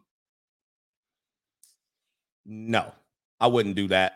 I wouldn't probably I wouldn't do that. Uh, you could clear that debt. I don't know, man. I mean, it, it just depends. Can you get another? Where's the another? Where's the next money coming in? Are you going to get another 13k in tomorrow or next month? Then I will possibly pay it off. I'm a guy. I don't like debt. I don't like personal debt. So if I can pay off personal debt, I will. Because it just frees you. Guys, there's two freedoms money and lack of debt. You know what I mean? Once you don't have debt, shit, that will free your ass up. You will walk different. But I, I, not with 13K. I'm gonna have to pay, I'm gonna have to have like 50K to pay off that 10K. Feast or Famine says money, mindset, gang in here, hashtag Patreon. Seth Napoleon says, What's good, coach? I'm 19, learning HVAC in West Palm Beach, Florida, and will be in the field in three months. Currently have 4K in stock crypto focusing uh, on reaching financial freedom. Keep doing what you're doing. Hashtag ninja watching. Congrats, dude, 19. And he's sending $20 super chats. I think he's ahead of the game. And he has a plan. He's in this HVAC program, which you're going to need in Florida. I mean, that's a smart program to be in. You're going to need air conditioning in Florida. So he's probably always going to be in demand. And he's in West Palm Beach. Pretty good community. Shout out to West Palm. All right. The agency, New York City, says thank you. All right. Uh, thank you, brother, for sure. Uh, Skylar Cameron, peace leaves should really be peace leaves. As soon as you're done playing with it, all the peace leaves your life. Uh, that is definitely true. Most of the time, when you're done with the woman, she ain't done with you. Once she gave you that peace sleeve, it's attached with all kind of hidden terms and conditions. All right. And so then you lose peace. But that's how they're built. That's not a negative about them. Uh Action Mac Auto Repair says quick quickest way to wealth for all able-bodied men. Become an apprentice, master a craft, make connections on the job, start a business while still working said job and you'll have money. The multiple revenue stream. Also, you know, we're going to talk about degrees. We talked about it. That's not a direct. It's kind of, degrees are like houses. You know what I mean? It's the same thing. If you get a degree, you'll be technically, yeah, you'll be better off. Not by leaps and bounds. I mean, over time, yeah, but same thing with a house. Oh, if you buy a house, you'll have an asset. Not all the time. Uh, same thing with this. Find a find be an apprentice. Be willing to be a uh, have a mentor. Like get with a property flipper. I'll be your apprentice. That'll go a long way. Master a craft and then have um ability to earn income otherwise. Let me see here. Brown 310, get your bag and the junior college will run to you. People don't get this. We can have this conversation all day long. Uh gotta get my bag and run. women are very the what you guys want from women is very inexpensive when you have money. and you get a lot of access to it. That's all you're opening yourselves up to. What you really want from women. Now, if you want her to be your ride or die and fold your clothes and wash your clothes, that's going to be more expensive. But most of you guys just want to wet your whistle. That becomes very cheap prospect when you got money in your bank account. Gotta get my bag and run. 75 bucks, 250 bucks here, 300, very inexpensive.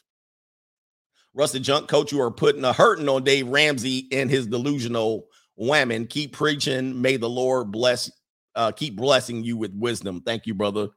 Uh, Dave Ramsey. Yes. I was watching a Dave Ramsey video today. Woman calls up. I'm in 350K of debt and I want to get married.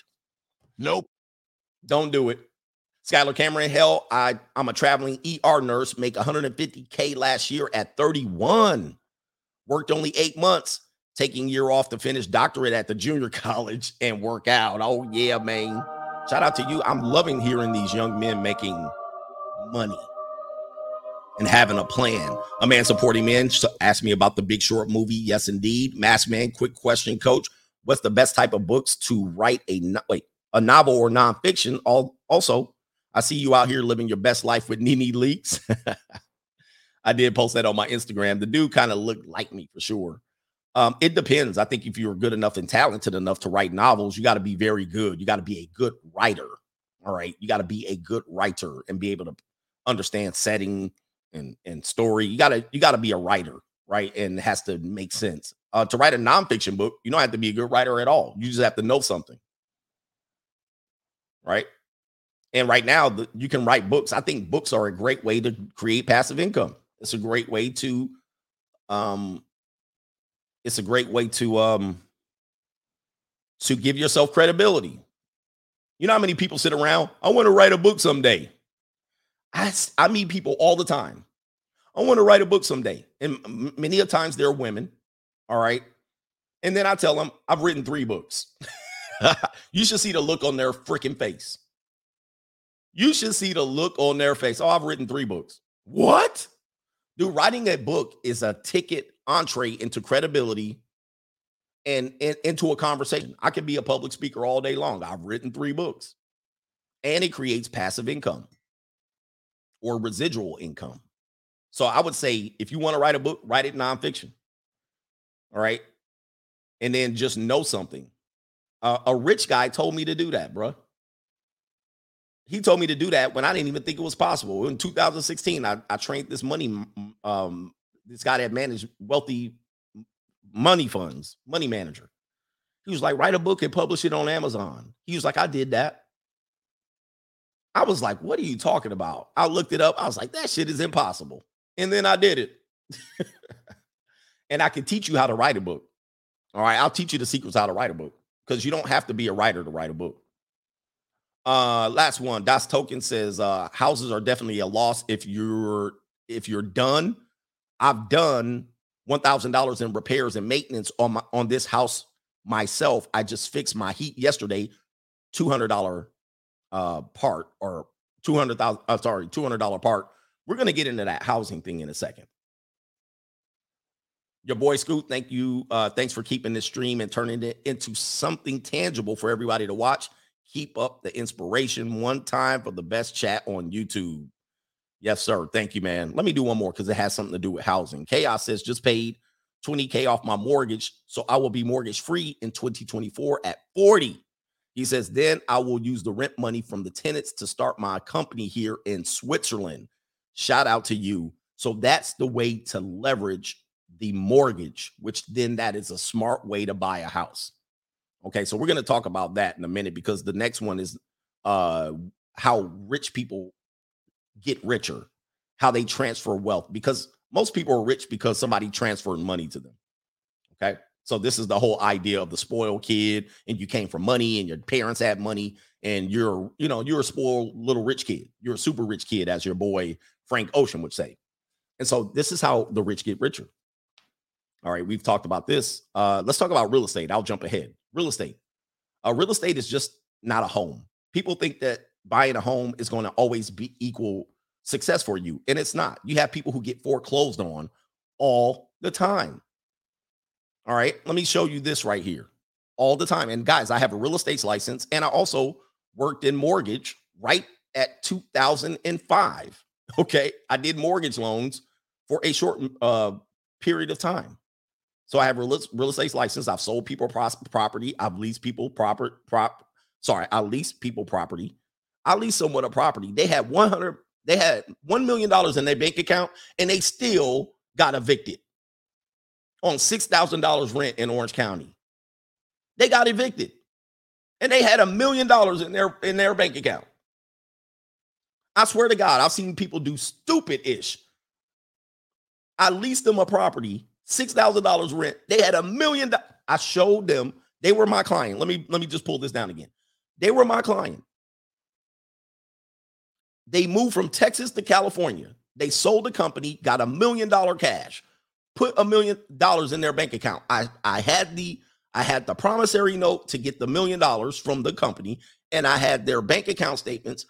I I got them to get a property leased, which we went through hell to get it leased, and they still got evicted in less than six uh in less than a, a year. Still got evicted. Somebody says, "Are I can't talk about it past that. I can't talk about it past that." I mean, I'm literally going so let me tell you something. People do dumb things when it comes to housing. Dumb. And one of the things that housing tells you is you're wasting money if you rent. That's false. It's false. And let me just give you the rundown here. Let me give you the rundown on what I think about uh, buying homes. This is what I'm doing. If you're going to be in that home and you know you're going to be in it more than five years, ideally more than 10 years, probably a reason to buy.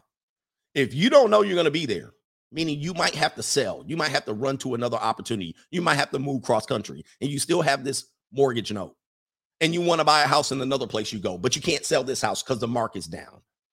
It's a down market, and it could be a down market. You can't sell the house in 60 days or 30 days. Don't buy a house. Don't buy it. You're going to lose money, but then if, if you keep it for five years, you're going to have to, you're going to lose money.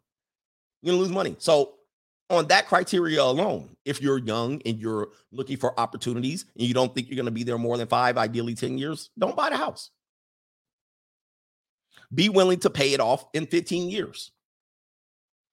If you're not willing to pay off your house in 15 years and constantly doing this flip and all of these things like that people do and then mortgaging up, you're eventually to, uh, it's a Ponzi scheme. You're eventually to run into a problem. All right. You're to run into a problem and you never live really live rent free in in America at least, you're always to have to pay property taxes. But if you can pay that house off, and then in the in, in the tail end of your 40s, now you don't have to pay any rent or mortgage. Now you won. That's a win. But don't tell me what you should have done was not paid it off and then built the equity, took the money out. But this is the strategy and all of that stuff. And then you're continue to refinance, refinance, refinance, refinance. Your ass gonna get your ass handed to you. You're gonna get your ass handed to you. I've seen it a dozen times. Here's the next one. Uh, if the house does appreciate, you better be willing to cash out. So my house appreciated $70,000. My house appreciated $110,000. Cash out. Because at some point, that ship is going the other way, especially when it's appreciating in this marketplace right now. Houses are have good appreciation but it ain't to take much for that appreciation to turn negative pretty fast. You got to be willing to cash out or it, be willing to cash out, invest, the equity that you built up into a money market account that can build wealth over time. Or sell the house at the peak of the market. Sell it. If you ain't willing to sell the damn thing when the housing market appreciates, well, then when that shit come crumbling down, then you're gonna want to sell it. It's too late. It's too late. So you might have had some appreciation in the last year and a half, but it's coming down. If you live in Boise, Idaho, and you live in a nine hundred thousand dollar house, or your house is now nine hundred thousand dollars, and you bought it for three hundred thousand, I guarantee you, it ain't gonna take very much time for that appreciation to come crashing down. It's gonna come crashing down. Okay. Now the last one is if you're um understand that houses are not assets, they're they don't get you any liquid money. You might say I've made three hundred thousand dollars on my house, but it means nothing because tomorrow you can't get that three hundred thousand dollars. You'll be have to sell it, and if you can't sell it, you don't have three hundred thousand dollars. You have three hundred thousand dollars equity, but that's just fantasy money until you sell it. So people have all of these philosophies about houses, but then they really have nothing until they sell it. Houses are not assets. The guy just told you, and I've done a long stream on this, breaking this down. You work for that house. The house doesn't work for you more, more than likely. If you buy a house and it and it has average appreciation, you still got to clean the gutters. You still got to make all the repairs. You got to replace the water heater should it go out. If you don't have the money, excess money, or liquid money to pay for that water heater, which most people don't. Most people don't. Their water heater goes out. They got to leverage their credit uh, card they got to use their credit card to get a new water heater. They don't have cash to get a water heater, or they have to go without hot water for a month until they get their paycheck. I see it all the time, man. So people just say, buy house, you'll win. Not necessarily. No, not necessarily. Not necessarily. So when it comes to real estate, and here's look up all these things here. Here's here the foreclosure rates of uh the 50 states in November. Here's here's the states in order. You would think it would be California, New York, all of that stuff. Um, right here, Illinois. Um, right here, uh, three one in every three thousand houses goes into foreclosure in Illinois. Right here, one in every three thousand uh, houses in Florida. One in every three thousand houses in Ohio. Delaware, one in every uh 3800. I mean, come on, man. These, these are high appreciation rates. Not only that, um, 64% of millennials have regrets about buying their current home. Here's why you're going to have house regret. I've sold houses to people and they're happy for a moment, and then something happens. Or then the reality hits, or that HOA hits, or the property tax hits. And then they're going, whoa, or then they have to make a repair. Whoa. Okay, so when it comes to this, guys, just trust me, Buying a house is just not the easy transaction. Most people don't know what they're doing when they buy the house. They just buy the house because somebody told them renting is stupid, which has been debunked so many times. There's a reason why you rent, and there's a reason why you buy. Sometimes your reason to rent is a good reason, meaning I know I'm not going to be here. I'm going to be here for a good time, not a long time. Rent. Or you live in a market where there's no appreciation, or it's the, the market's at the peak. Why buy now? Wait for the market to drop. I mean, there's all kind of reasons why you rent. It's been debunked.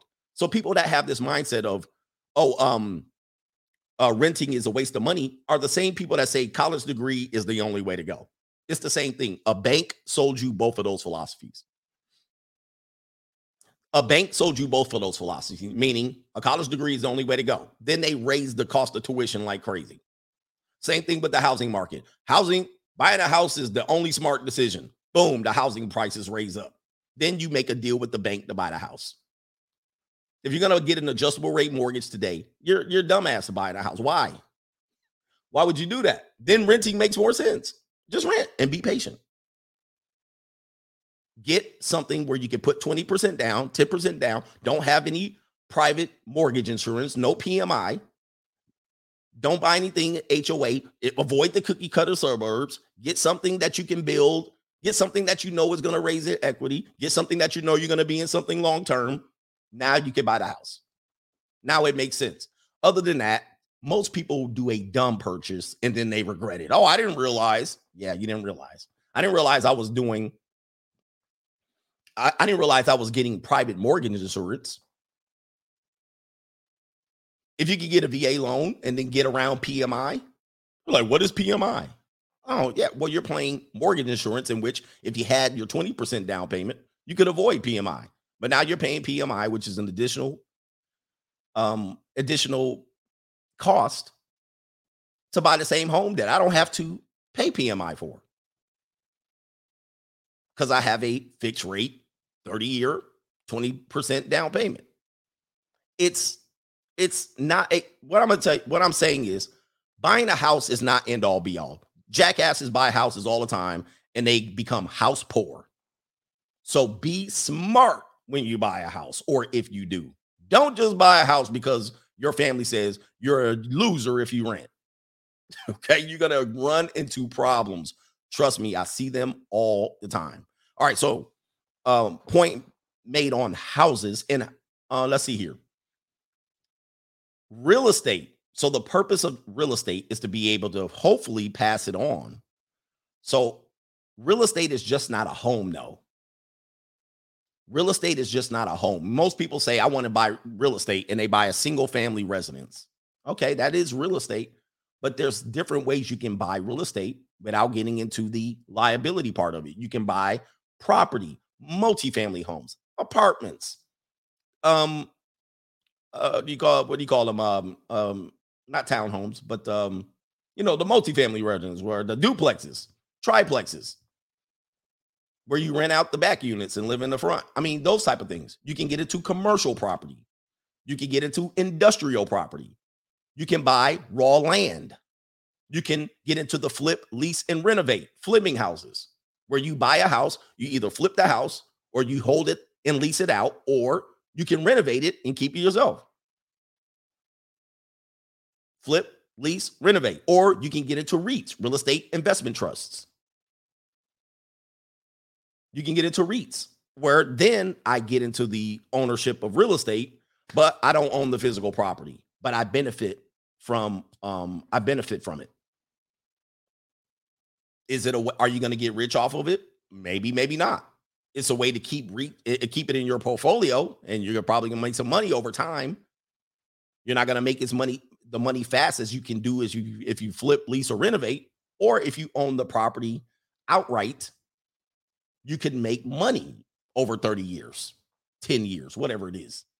But there's different real estate. And and if you own real estate, you can pass that on to your descendants. Okay, but people that do buy a house and try to flip it, uh, you know, live in it for 10 years and then they build up the equity and try to get it, most of the many people fail at that. They fail miserably. And then over time, they might get a divorce and have to split that house. Okay or they have to reverse mortgage it, meaning they owe the bank still. After 30 years, you paid it off, but then you lost your income.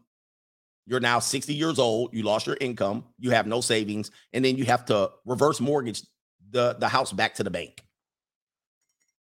Or you die and uh, you're underwater. You're probably because you you refi, refi, refi, refi, and then you pass your house on to your descendants, and all they do is sell the house, take the proceeds, and blow it. all right. So there it is. All right. That's what happens when you have one property. Many people get divorced and they have to sell their property, split the proceeds, and they still owe the bank money. Happens all the time. Don't just think buy a house is the way out and it's always the right decision. Sometimes it ain't. So, can you get into real estate? Yes, I told you multifamily homes, duplexes, triplexes, commercial property, industrial property, raw land, flip, lease, renovate, REITs. Okay. uh, Monte Cristo says refi helps if it's helps if it's done right, but most of the time it, it doesn't. They refi, pay off all their credit card because their credit cards bills ran up and then they run the credit back up. Now they just spit all the equity. I see it all the time, guys. So be careful when you get into real estate. Your idea is to pass this asset on to someone that will help maintain it, help keep the, the build the equity in it, whatever. Uh, let's see here. And some people don't want to do the multifamily home thing where they lease the back, uh, lease the backing units and live in the front. Like, you know, that's not attractive some, some people. They don't want to take advantage of the the tax structure. They don't want to live there because sometimes you got to live there for a year in order to qualify for this. You got to live in that front unit. Now, if you have enough money to say you live in a front unit and live somewhere else to qualify, that's a whole nother thing. But know, know, know that uh, some people don't want to do that. I, I'm fine with it.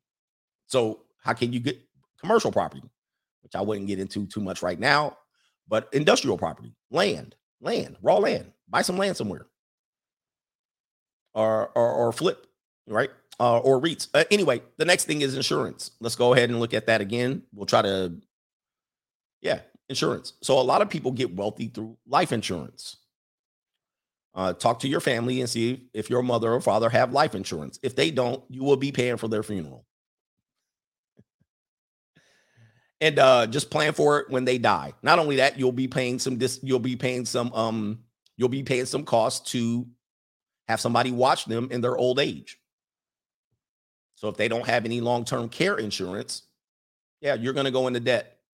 You're going to go into debt. You're going to have to have some money or you're going to have to have them live with you. Uh, if you don't want your parents to live with you in old age, which is going to be a killer, a crippler to your ability to create wealth, if you don't want them to live with you and you can't care for them, you're going to have to figure out something to do. You're going to let them die on the street. Ideally, you want them to have disability, long-term care, and or life insurance. And if they have all three, you're sitting pretty. But life insurance are how white people or Americans have gotten rich for a long time. Life insurance. Is life insurance a scam? Sure. I mean, insurance in general is a scam to me, but it's better to have it than to not have it. Or else you're going to be on the side of the road talking about Lil Pookie died or my grandma died, we need to have a fundraiser, or you're going to be creating those. What is it when they come in there? They create that little thing on the website, Fund Me, GoFundMe. You're going to have a GoFundMe. Many people in the hood have a GoFundMe because they don't have life insurance. And then they go in. Guess what they do? They buy all the nice caskets. They get all the nice clothes. They they get the undertaker, put all the makeup on them. It costs them 25 grand for the funeral. and you ain't had no life insurance. Get some life insurance. That means if you have descendants, you don't have to have direct descendants. You can leave the money to cousins. You can create a trust fund for your your nephews and your nieces. This is how families build wealth. This is how white folks been getting over on the community for a minute. Life insurance. Okay. If you ain't got no life insurance, I don't know what game of life you playing. Life insurance is not that expensive. Okay. You go out and buy, drinks shaking your ass for the same cost of life insurance. That's one weekend of shaking your ass. Get some life insurance. And you can then dictate how this money is doled out to your descendants. You can leave it to your mama if you're a guy that dies before your parents. All right. And that way, your boomer parents have something to rest on. Okay because they ain't got nothing to rest on. They don't have no property to pass on you, no life insurance to pass on you. When they die, they're gonna have student loan debt to pay off, the damn funeral, the house, because the house gonna be underwater. You have to pay off a lot of ish when your parents die. You want to have this conversation now. You want to have this conversation now because it's going when it when it happens, and it's going to guys, it's going to happen. Your parents are going to die when that happens, what the hell is this going to cost you? You want to know. And then you'll figure out real fast do you want to do this to your kids? Do you want to do this to your family? Or you can have this conversation. Hey, mom. Hey, dad. When you die, you're getting cremated because you're passing me nothing. Don't tell me about no funeral. It's going to be a private ceremony, and I'm going to throw your ashes in the Pacific Ocean as a commemorative, as a com- commemorative ceremony of your life. No funeral, no limousine, no nothing. This is what you have to have the conversation about. Or have the conversation about, yes, son, you're getting X amount of dollars in life insurance, X amount of dollars from my pension from 1970s. You're getting blah, blah, blah. Now you know you getting a grand funeral.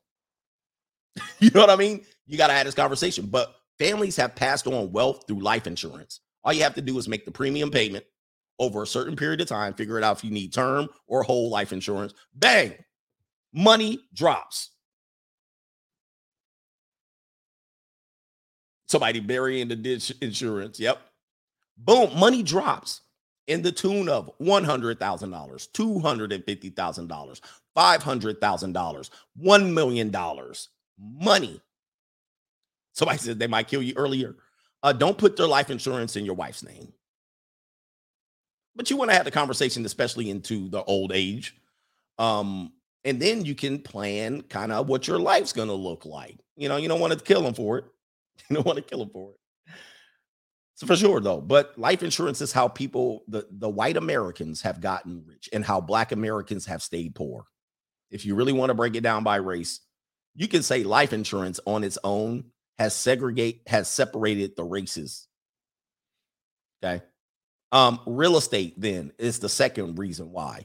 Uh, yes, there have been because people will say blacks live off the government handouts, but whites have gotten handouts for the government, meaning land grants, business loans. And so people will try to equate that as a they lived off the government too. But also, if they have lived off the government, let's just say they have, they've been able to make those transactions turn into wealth later. So if you're doing EBT and you're trying to say white people did land grants, two different things. They turned that wealth, they turned that handout into wealth. You turned your handout into government cheese and milk and bum bud. you see what I'm saying? It's it's it's the same, but it's different. The next thing is wills and trusts. Wills and trusts. Do you have a will? Most of these celebrities that that uh, Aretha Franklin, no will. Prince, no will. James Brown, no will. So the wealth has been there. The money has come in, but they blew it. And they got stuck in a probate. You didn't pay a lawyer. You didn't think you were going to die. Hey guys, you're going to die. You're going to die. So prepare for it. If you have descendants and you don't want them fighting over you, have a will, especially if you get past the age of 50. Have a will. Come on, man. Let's get your business together. Let's get your priorities straight. We could talk about women all day long. This ain't got nothing to do with women. Have a will, have a trust. It's simple, but you guys want to avoid the subject like it ain't coming. It's coming. You're going to die. Why not pass wealth on to someone and give them a chance? This is the blue chip mindset. This is why you have generations and generations of white people because you'll say generational wealth is a myth, but then you'll say all these white people benefited from all of these things. Oh, shit. That's the blue chip mindset. The next thing is investments. You either pay interest or you make interest. You either pay interest or you earn interest. There's two separate people. There's people who pay interest and there's people who earn interest. Do you which one are you? I want you to ask yourself, which one are you?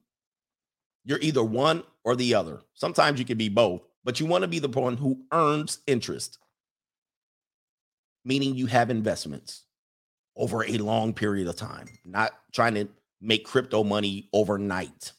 I think people who invest in crypto are trying to do so that in five years, they're ahead of the game. They're ahead of the game and they're going to get out before it crashes, right? That's good investing.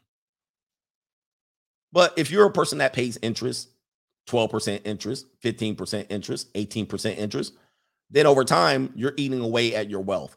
Or are you a person that earns 1% interest, 5, 10, 12? People who earn interest earn way less than the people who pay interest. Okay. You want to get into the earn interest category. If you're in a person that earns zero interest, you need your priorities together. Then the last thing that gets you to earn money and wealth and why the rich get richer and you're getting poor is because they know how to shelter against tax. They know how to take advantage of the tax system. This is the whole Donald Trump doesn't pay taxes and uh, all this person doesn't pay taxes. Guess what? They're wealthy as a result.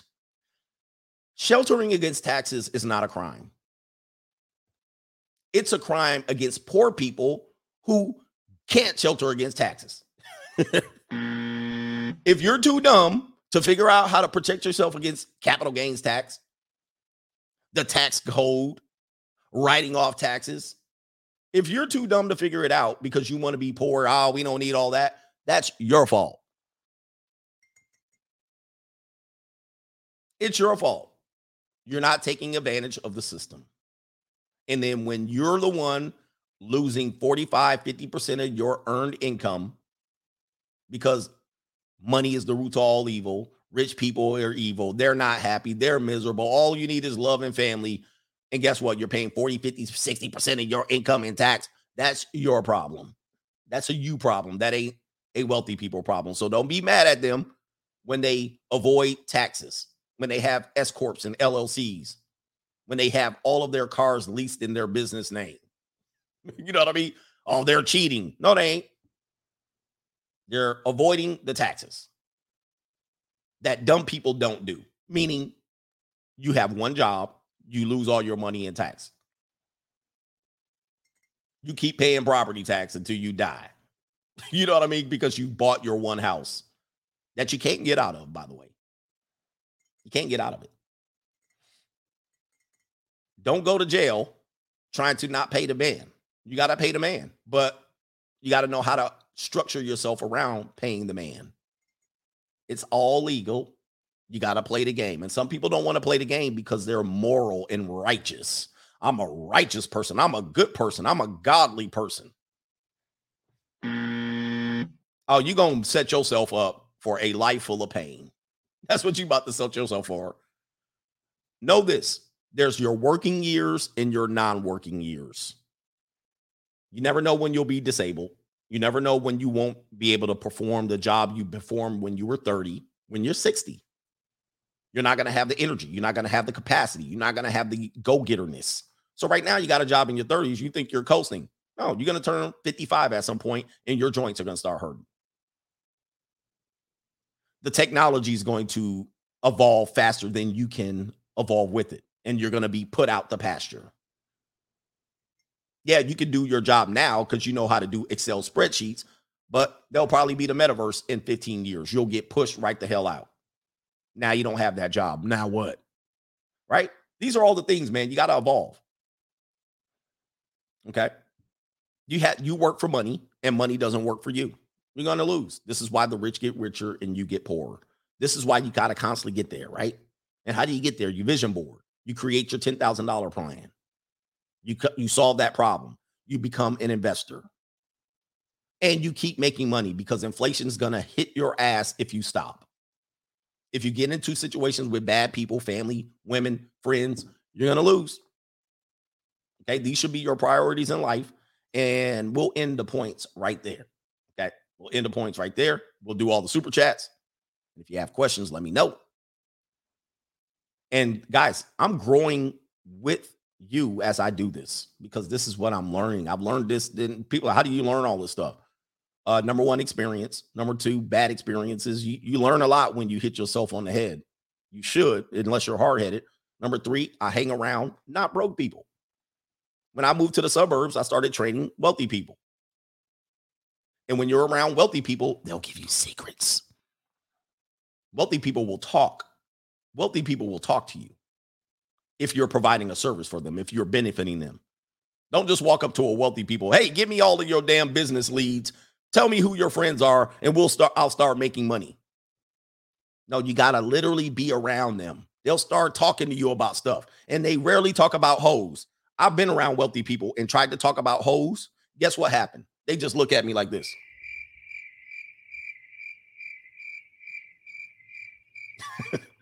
I've been around wealthy people. Oh man, I was smashing this fine junior college girl. They was like,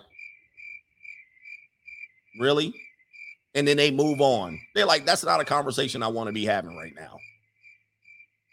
They like, I ain't talking about no damn hoes. I ain't got no time to be talking about no freaking hoes and no pickup game. Wealthy people talk zero times about pickup game. Broke people talk about pickup game. Wealthy people never talk about tricking and paying for girls. They all trick and pay for girls, and their wives are expensive. They all pay. They, they don't have a conversation around why would you pay for a woman. Broke people have conversations about why would you pay for a woman. Trust me, I have been around wealthy people, and I was like, I wonder does he get peace leave? Then I find out he went to Vegas. I swear to God, I tell this story all the time. I had a married woman that I trained that told me about all the executives that went to Mexico and they came back with Mexican hookers. so they might not talk about it, but they're doing it. I got money. And they don't see no problem doing it because it means very little money to them. They're like, all right, here's $500. $500 means zero to them. And they'll have five girls for 500 bucks, sucking them off and doing all the dirty, nasty stuff the wife won't do and they'll go home to their wives. Hi, honey, what did you buy? they don't care about what their reputation is and their ability to pick up women. Trust me, they don't. They just cut right to the chase and cut out the middleman. They don't hang out at bars and clubs. Hi, I'm a millionaire. You want to come back? They go to their hotel room in a five star resort, order the girls. They go down to the concierge lounge. Who got the girls? All right. I got money. Make sure she presents her ID before she comes up to the room, but unless she in case she robs me. They don't go to the no-tell motel. They go in a five-star resort in a penthouse, and then the girls come up. I got money. They pay the girls, get they nut busted, and then they be going back to making some money. They probably made the money that they spent on the girl back in interest in their investment accounts. They made the money back while they was getting sucked off.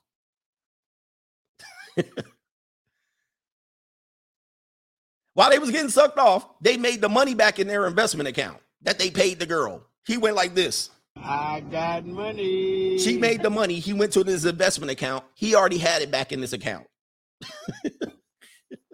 and these are fine women too. J, J, Jim H. These are some of the finest women you've ever seen in your life. The women that you walk and see walking, going, I wonder if I can walk up in her and get her phone number. Nope.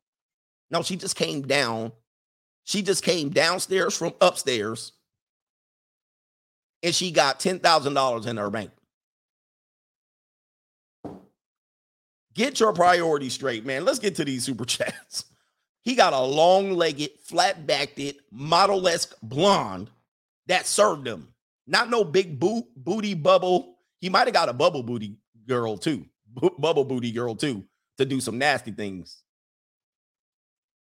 He got her too. Some tattooed up bubble booty girl. Come on here and lick all of this and lick this up and lap this up. He probably did that too.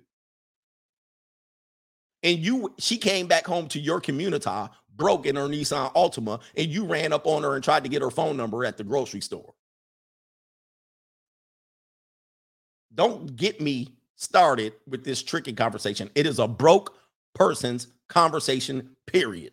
And I ain't with broke people, and I'm not having the debate with broke people about tricking because only broke people talking about tricking. Only broke people talk about tricking.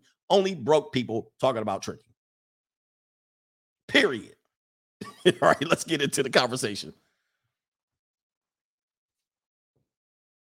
All right, here we go. Let's see here. Where we at? Uh, let's see here. Uh, chaos. I got you already. We'll do all the rest of the situation. Mitchell Williams says, Yo, coach, a chick I used to mess with just called me and asking me, Can I make her Nissan Altima payment disappear? I guess she can't pay the $800 car note. I told her to ask the new guy. 100% is it was this an ex or a girl you mess with? I swear to God, man. I swear to God, this conversation keeps coming up.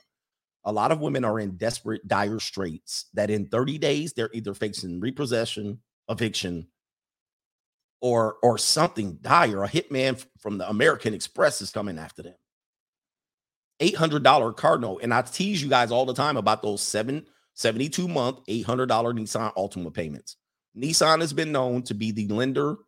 Uh, uh, I think they're, I won't say it as predatory lending, but they do take advantage of people with poor credit. And this means you're going to pay high interest rates to get into a car loan, and it's going to be an ex- excessively high car loan because you're going to be focused on the payment. How much this payment can I afford? And they're going to be like, okay, this is what this is what I can get you. But you're to pay 72 like you're to pay more. The car ain't to last 72 months. You'll either wreck it or it's to break down, but you'll still pay $800 a month for it. This is why you got to fix your credit. Uh, or buy cash for your cars. If your credit's effed up, buy cash for your cars. Pay cash for your cars. Uh, El Jose, coach, what's lacking in men who work hard to become rich but have terrible luck with women compared to the broke Chad and Tyrone? A one percenter can have options, but he can also be weak around women. Why? Well, that's true too. Uh, the m- m- men can get swindled by women if they're weak with them and they don't use money as leverage, right? As a tool. Because uh, they'll get manipulated, and the right woman will come by and say, Oh, but I love you. I'm different from the other ones. Okay. So they were never good with women and they got money. That's a bad recipe. That's a recipe for disaster. So you it's better for you to kind of work your way up, realize the value of the money before you lose it to a woman who manipulates you. I've happened to have decent success with women, not phenomenally great. I haven't been able to pick and choose who I want. I've had to work for the ones that I've gotten. And then I've also said, okay, she likes me, I'll take that one, you know, for the night at least. This is the easy one. Uh, but then I learned how women work. So now as I make more money, I know not to fall for the manipulation. Women love a nice, juicy target. And we don't call them apex predators for nothing. Women around men with money, they will bat their eyes and cozy up and and send you text messages. They'll be the first one to text you first thing in the morning. Hi, baby. I was thinking about you. Oh, I want to cook for you. I want to clean. I want to do. Then you think you struck gold. You think they like you. You think they like you because of your looks. I know she don't like me because of my looks. I know she doesn't love me because of my personality. She'll tell me that, but it's not true. I know that. That's why I'm good around them. I know that's manipulation. So thank you, baby. Uh, can you go home now? Here's 250 bucks. Leave me. Okay, daddy. See you next week. See you tomorrow. See you the ne- Okay, bye-bye, baby. Get out. You're not going to give me all of those things, but they'll offer them up to you, but no, it's a trap. It's called mate guarding. Yes.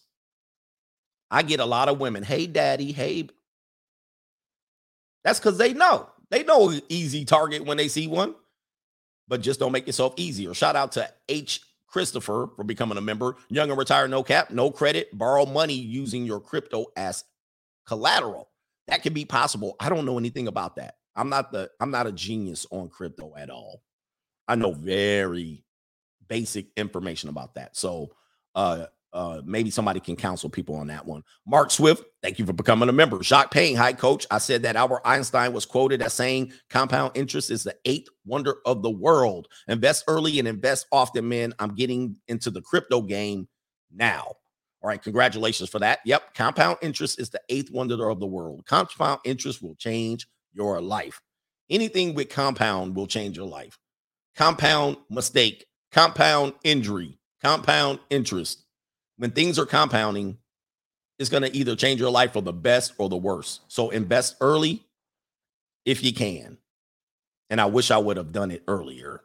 Um, and then with crypto, I, I just look at it as another avenue to invest. I don't roll the dice 100% on crypto, but um, it is what it is. It's just another avenue right now to make some money and get in early because crypto is finite, it's not infinite. So when you miss the boat, you missed it.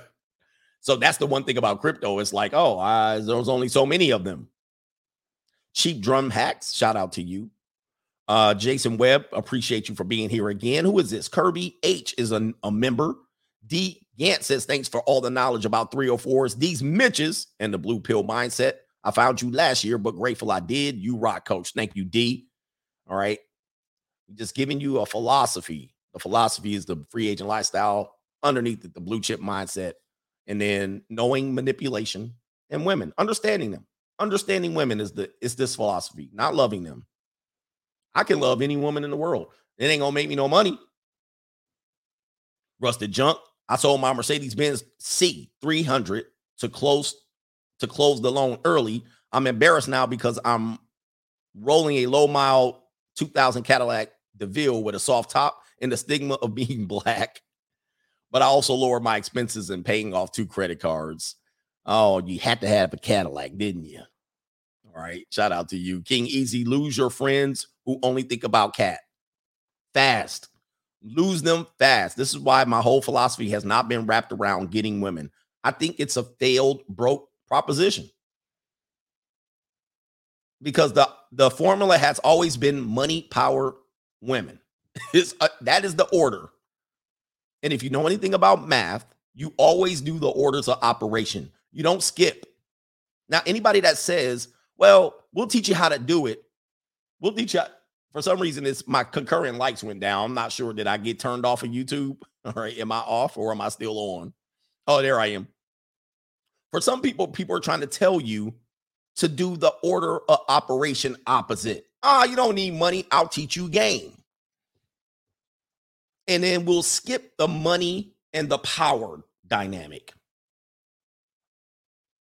You're going to become poor doing that.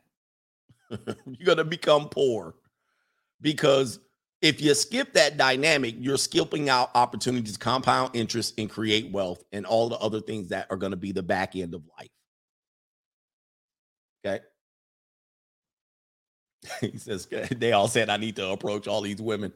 It's money, power, women, money, power, respect, money. Everything else is a byproduct of money and power. When you get money and power, money gives you power.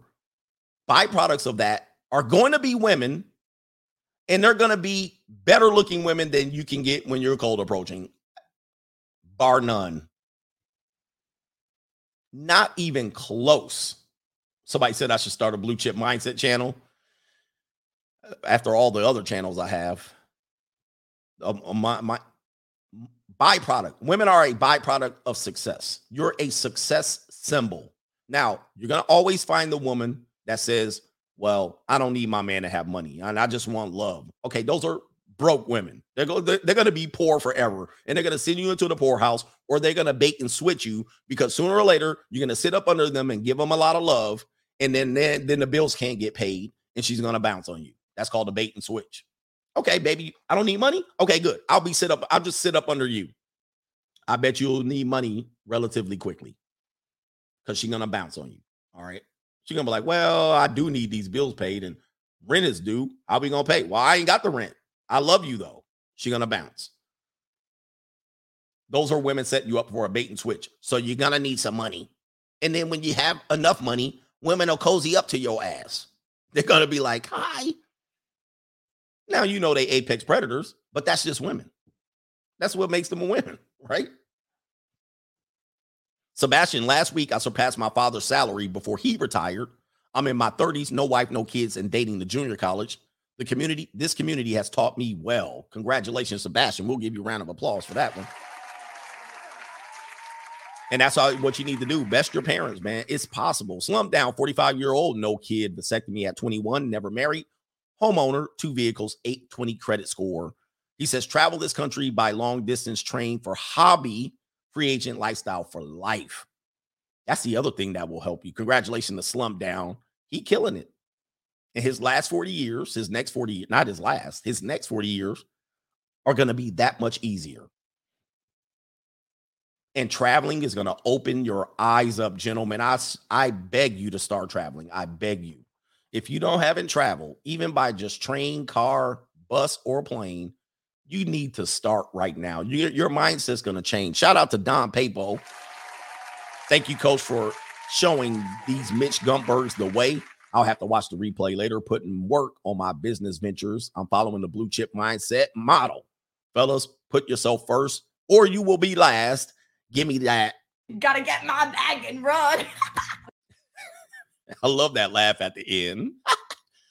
hey, la- guys, ladies will think they finessing you for 50 bucks. They literally think they're winning. I'm like, that was a happy meal. That's my happy meal money, man. Uh, one white pony. You see the story of Dane Cook a few years ago, gave his brother a job. He squilled. He wait, he squirreled and squandered millions of dollars. He got sent to prison, the same prison he used to be a guard at. Dane Cook's brother, right? Hey guys, don't involve your family in your stuff as you're rising. Yeah, they, are gonna go, they're gonna blow it. I'm sorry, after you make it, they're gonna blow it. Okay, that's crazy. You will set your family up and they'll blow it and and turn you in and sell you out. All right. I don't think family makes good business people to begin with. Unless they started with you, then there's potentially something there. But if you you invite them in late and you're already and you made it, and then you're like, hey, come in and work for me. Mm. There's a philosophy around even passing your business on to your your children. They say that you should skip a generation, meaning if you made money up front, don't pass it down to your children. Let your children set your children up to be successful in their own lane. Let them choose their own lane, but pass it on, pa- pass your business on to your grandkids. They'll be more appreciative of it because they'll see you and they'll be like, oh, but uh many times your kids directly, you set them up to be successful in their own lane. Somebody said they're not sending the notifications. No surprise there. Where are we at? Cash App time. Alex the King, the RP King. Shout out to you for the $20 Cash App coach for the wisdom. Wizard X, should should we buy the property back once we make it? Wait, should we buy the property back once we make it? Uh, similar to other successful communities. Oh, I see what you're saying. Um, you can if you have a plan to regentrify it, uh, right? But sometimes if you go to the community, you pro you buy all the property up, and then you let Section Eight people come in. You know, uh, the the I think the process of buying the community back is to move the people out of the community. Unfortunately, that's I mean. It's sad, but that's the only way you're going to make money because the property is already low value. It's low quality. You can't, you got to build it up. And then when you build it up and refurbish it, you're not going to put in low quality tenants, right? You're not going to do that because you had to put money into that property. You had to clean it up. And then now your surroundings, location, location, location, you got a nice property and a wrecked up community.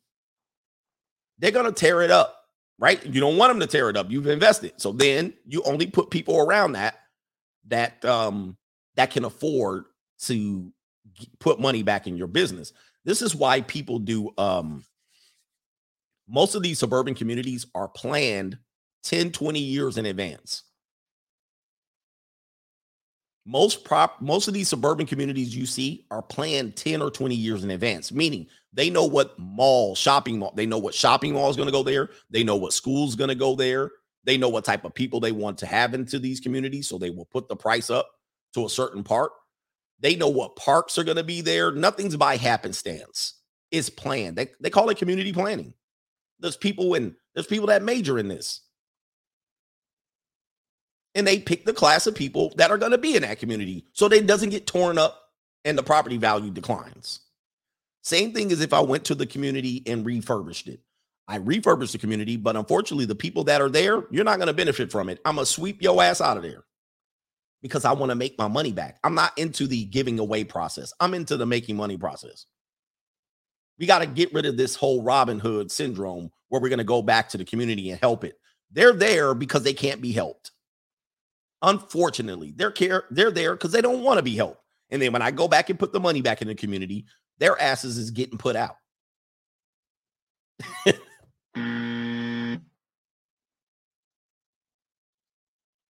That's how gentrification works.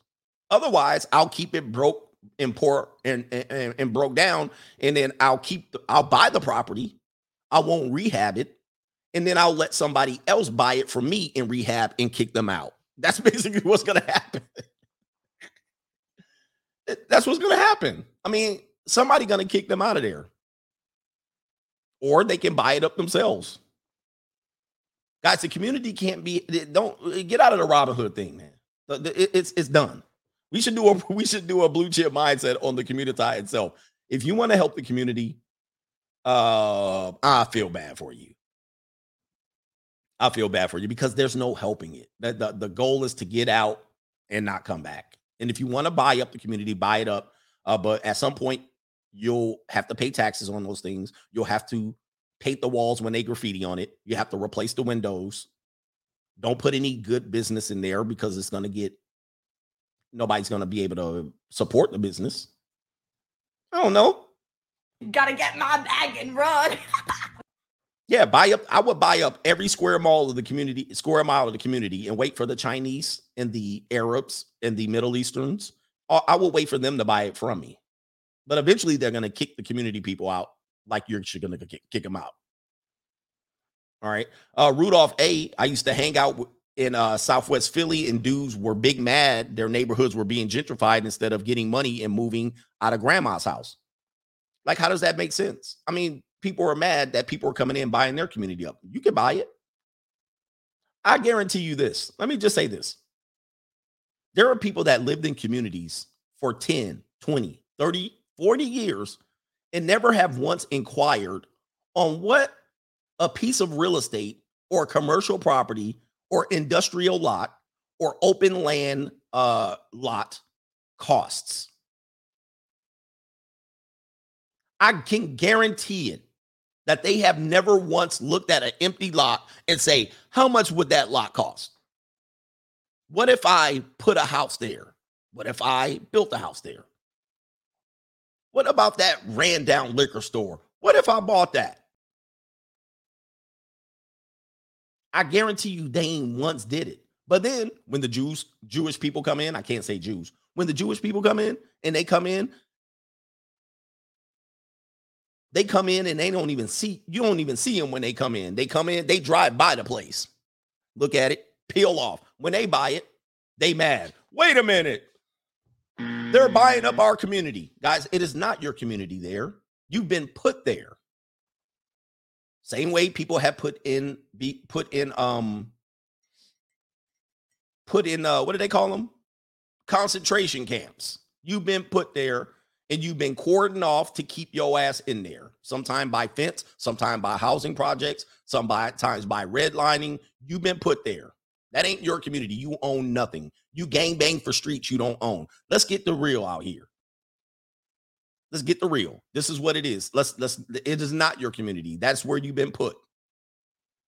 And you better keep your ass in there because if you come out at certain hours of night, they're gonna take your ass back there. uh, what are you doing over here? Go back over there. They're gonna put your ass on the city bus, take your ass back to the city. It's a simple thing, man. But I tell you what, until people start inquiring about how much land costs and buildings cost in the community, you can't complain when somebody comes buy it up. All right, DG Seymour says we'll catch the replay piece to CGA and the coach gang 100%. Nate Bitt says Proverbs 30, 13 and 11 wealth gotten by vanity shall be diminished, but he that gathers by labor shall increase. That too. Um, I was going to talk about we're kind of running short on time. Nova has to eat, and I have a vet appointment, and she has to poop and crap before we take her to the vet. But the point being made if you have a million dollar plan, know what you want to buy with that million dollars. If you want to buy a Lamborghini, go ahead. All right. But but at some point, you're going to get all the material things that you can possibly get or you possibly need. You're going to get the watches, the jewelry, the cars, the hose, the clothes. You're going to get all that stuff, but you can only get so much. And by the time you're getting so much, you're going to waste your wealth. All right. If you want to be looking good with your Louis Vuitton hat, your Louis Vuitton outfit, and your blingy bling watch, you're going to go broke. Chris Puckett wrote a 100,000 word book about how men can get through a divorce, professionally edited. Not sure if I want to launch it, want to put the divorce behind me. Greg, what do you think? Put it out. I would I would say put it out. It will allow you to men need that information. Um, you can put it out under a pseudonym, a fake name, a pen name. I would put it out. That's what I would do. Um, and then you don't have to think about it. You can always reel it back, right? You can always pull it back off the market. Nate Bit, Julian Gordon, first home should be a duplex or a metroplex, a multiplex, same interest rate, and the difference is usually 20k. You live in a one unit, rent out the other. Yep, that's that. Especially if you're in your 20s or 30s and you're single, no kids, I would, I would do that. I wouldn't do the home thing right off the bat. You can always buy a house especially when you have the investment and the leverage. So then you can say, "Hey, I, am a I'm a I own rental property." You'll easily be able to buy a house and qualify, and you'll get the house where you want it. But many times people go to a bad neighborhood. Okay, I can't buy a house in Orange County, California. I'll go to Riverside to buy my house. Mm. Well, you could have invested in Riverside property and in five, ten years, buy the house in Orange County where you really want it. Okay. Instead of going to a house in Riverside that's probably rarely going to appreciate, you got a wrecked neighborhood, bad school district, living in 150 degree heat. All right. All right. And then you're stuck in Riverside. all right, here you go. Instead of being where you want. All right. Angelo's realm says, Coach, started my first uh node with strong strong block blockchain. Money is now making working for me. Hashtag residual income. That's definitely something I want to learn about. I got to learn about that, man, for sure. Vernell Ellie says, Would you buy real estate in Illinois? I have 50K and the house prices there are pretty low. It depends, location, location, right? And what are you going to use the property for? Is it going to be your only sole residence, the only property you own? There's a lot of questions, right? How long are you going to stay there? Can you sell it? Can it appreciate? There's a lot going on there. Cavito says if you decide to rent, research your potential landlord, you can also use Fundrise to invest in re- real estate properties. Yes, that's another one. Instead of REITs, use Fundrise to invest in real estate properties. Also, research your potential landlord. Know if they're a slumlord. Know if they've evicted people before. Don't see guys that don't have leverage. You just go in, please let me rent your place. And then you get in there and your landlord shows up every day. And they're going, What you doing here? Why you doing this? Why you doing that? And research if you're a landlord, research your tenants. Be very picky who you rent to. Sizzo says, My favorite day of the week, hashtag, or not hashtag, blue chip mentality. We here. Red Pill Lens, I'm 15 years away from retirement. Uh, is buying a few acres in East Tennessee. It's going to be close to, I think, Nashville, right? Uh, and slowly bu- build a few income generating properties. I'm a California. I think over time, the long ranges, if you do have income generating properties over the long term, is going to be great. Over the short term, not so much because you're only going to be making X amount of dollars off of each rental property, right? And then it has no equity. So, I mean, rental properties are something long term. Like then when you're 50, 60 and you don't work anymore, but the, there's equity. You can take the equity out of those properties, buy more rental properties, and then have more income.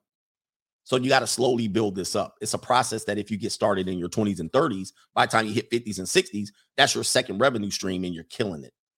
But I don't know much about Eastern Tennessee to be able to give you an answer there. Credible Bachelor, not sure what the inheritance tax structure is in the US, but in the UK, it's 40% after 325K. Find smart ways to pass on wealth to the next generation, meaning in a trust account. You can avoid that capital gains tax.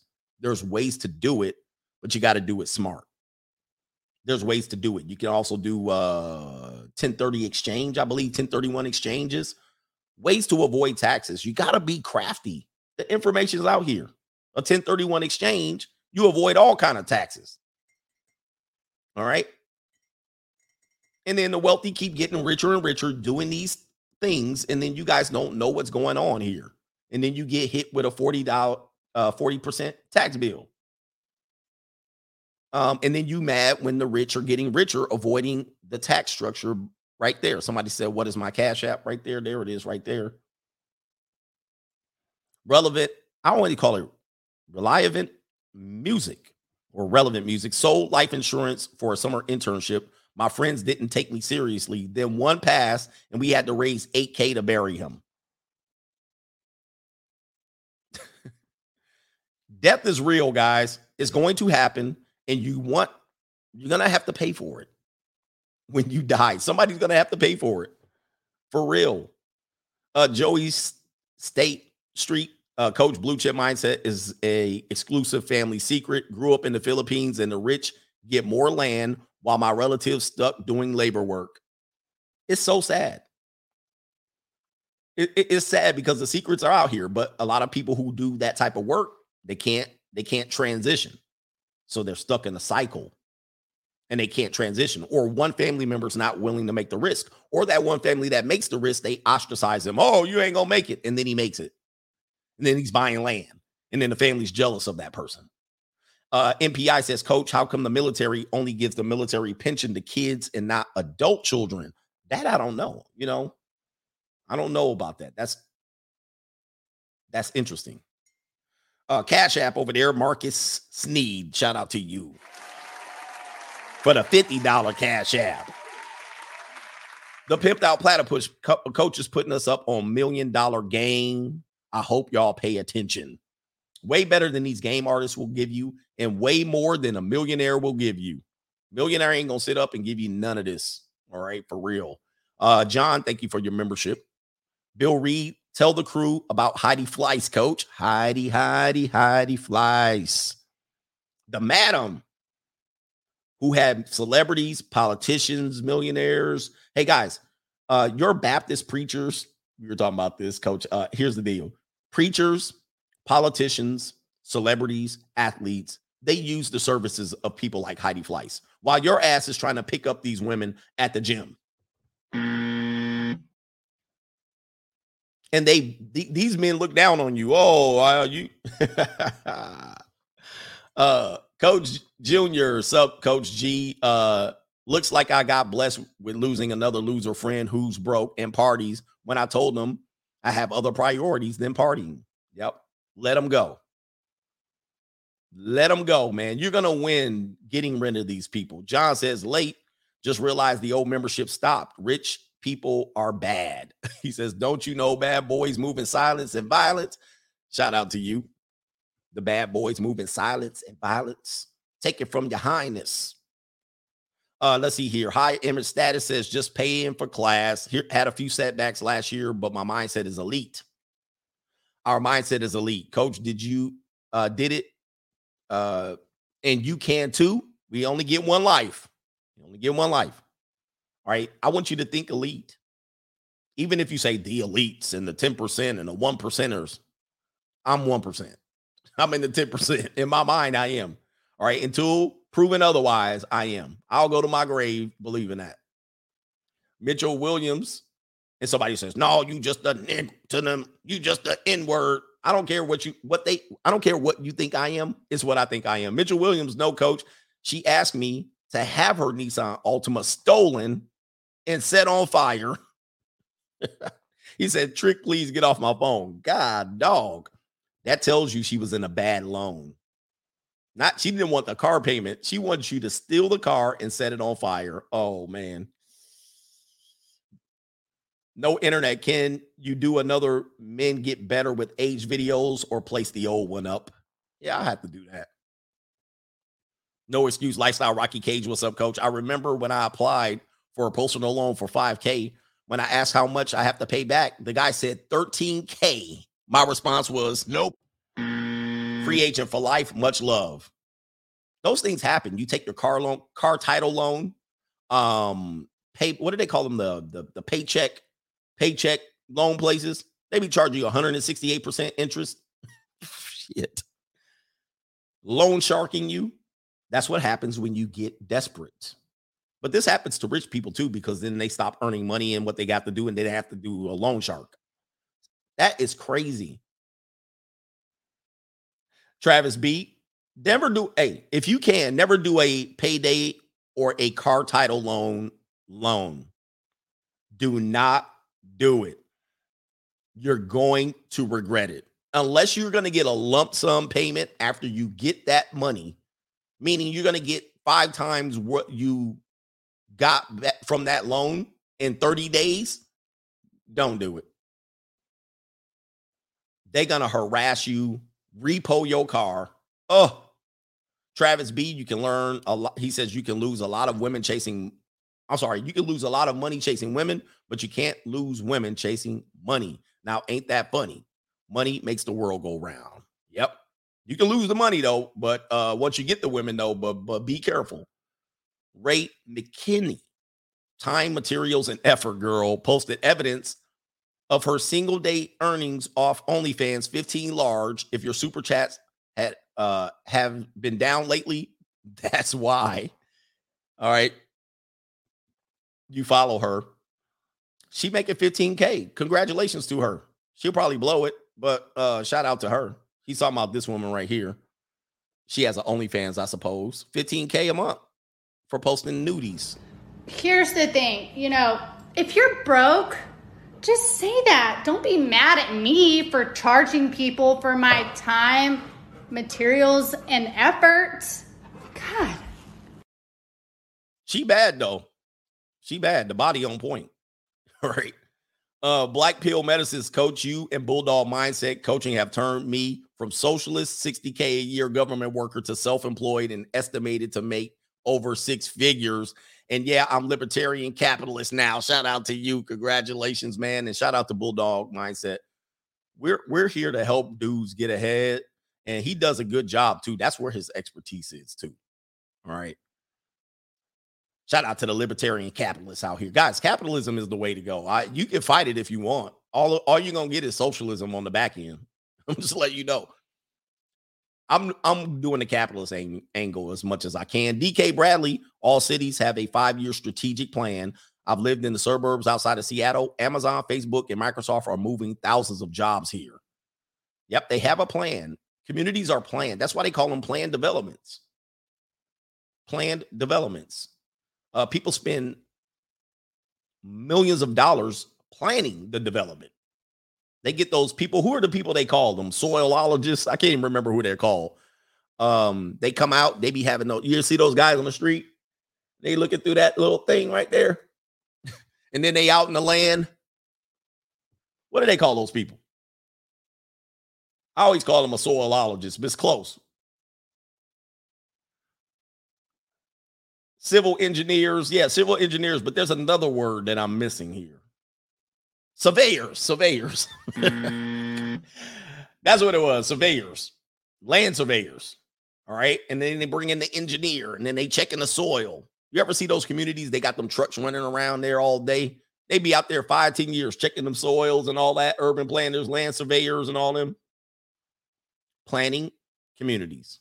Oh, he's called, what did I call him? A soilologist? Give me an L. Mm.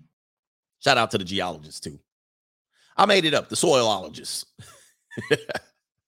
My dog's a soilologist. Rusty Shackelford in here. Blue Stream, he says blue chip streams are excellent, sir. At least it'll just get you focused, if anything. And shout out to Joe K. Shout out to Coach. I'm thinking about investing in land in Mississippi, about 130 miles north of New Orleans. Still trying to come up with a plan to get dividends from the land. All right, shout out to you. Where is that? Meridian? You talking about Meridian? All right, shout out to uh, you out there. Um, if you can, get as much land as you can. I think the only thing you lose money with land is the land doesn't appreciate. Um, you get sued by somebody that falls and breaks their ankle on the land, but land is always great land is always great. I mean, that was the basic premise of uh why the Europeans been able to capitalize here in America. They got the land. land is land is Oh, have you ever inquired about looking into land? Land is not expensive. I mean, depending on where you buy it. You buy the land in Orange County, it's going to be a million dollars, million dollars. Uh, people pay for the dirt. Dirt is what you pay for. Do you guys realize that? Your house is worth nothing. the land is worth something. And if you buy a house that that's that's cheap, that's because the land is cheap. The land is worthless. And they just put they just put that damn uh they just put two picks together on it and they built the house very cheaply. Yeah, you pay for dirt. So that's why you go to Orange County, California, and the land and the house is worth $3.5 million. And you're like, why? I could get that house in Riverside. Well, the dirt underneath the land, underneath the house, is what you're paying for. It's called location, location, location, location, location, location. The reason why a house is cheap is because the location is cheap. If it's by water, it's expensive. It's if it's in a good school district, that means the dirt it's expensive. If it's in a bad land where there's nothing around but but cows and there's snow and tornadoes and hurricanes it's going to be cheap. Location and climate. The warmer places, more expensive. The colder places, cheaper. Tornado Alley, cheaper. Beach, expensive. The dirt becomes that much. So you're paying for dirt. That's all you're paying for. All right. The house is the same house you can put somewhere else and it'll be cheaper. You live in the desert, 120 degrees for five months, cheaper. You live in 70 degree weather in San Diego, expensive. It's that's what real estate is about. That's what real estate is about. Just just think about that. All right, uh let's see here. Uh where we at here? Uh Jaron Keith Davis says what state would you say had the best opportunity for multifamily investing with regards to cash flow? Uh that would depend too, right? Like if there's a need for rent. Um not California. It's going to be hard to do that multifamily stuff in California because you're going to need 200 grand for down payment unless you do. I think you could do FHA on a on a multifamily, but you still what's two what's three percent of two uh what's three percent of a million and five? Still 200k. You know what I mean? You're still gonna be in that neighborhood, right? So you're gonna have to go somewhere where there's renters. Go to a school district. Look, go to a school district website. Pull it up. What percentage of their of their student population or families rent? If you go to a place and only 10% of their student population families rent, don't don't do it there. But if 50% of their student population families rent, probably the place you want to do it. That's what I would kind of look at. You know what I mean? And see what the rents are going to be. Uh, is it enough to pay off your mortgage? There's a lot going in. Yeah, 245K. Yeah, I wouldn't do the multifamily thing in California unless I was an experienced flipper, an experience in that, and I or I had the money. Yeah, go to a place where there's a town college park, you know what I mean? Or people that will never buy and they have to rent, but then you have to be very selective on your tenants. FH minimum down payment is 3.5. Let's say it's at 1.5 million for a multi. You, you need 200K to start talking. That's a big deal. It's a big deal. Wait a minute, am I wrong? That, that don't sound right. Yeah. No, that's 10%. That's 10%, right? I'm already on the, on the money real fast. But it don't matter. Um, it's still gonna need some money.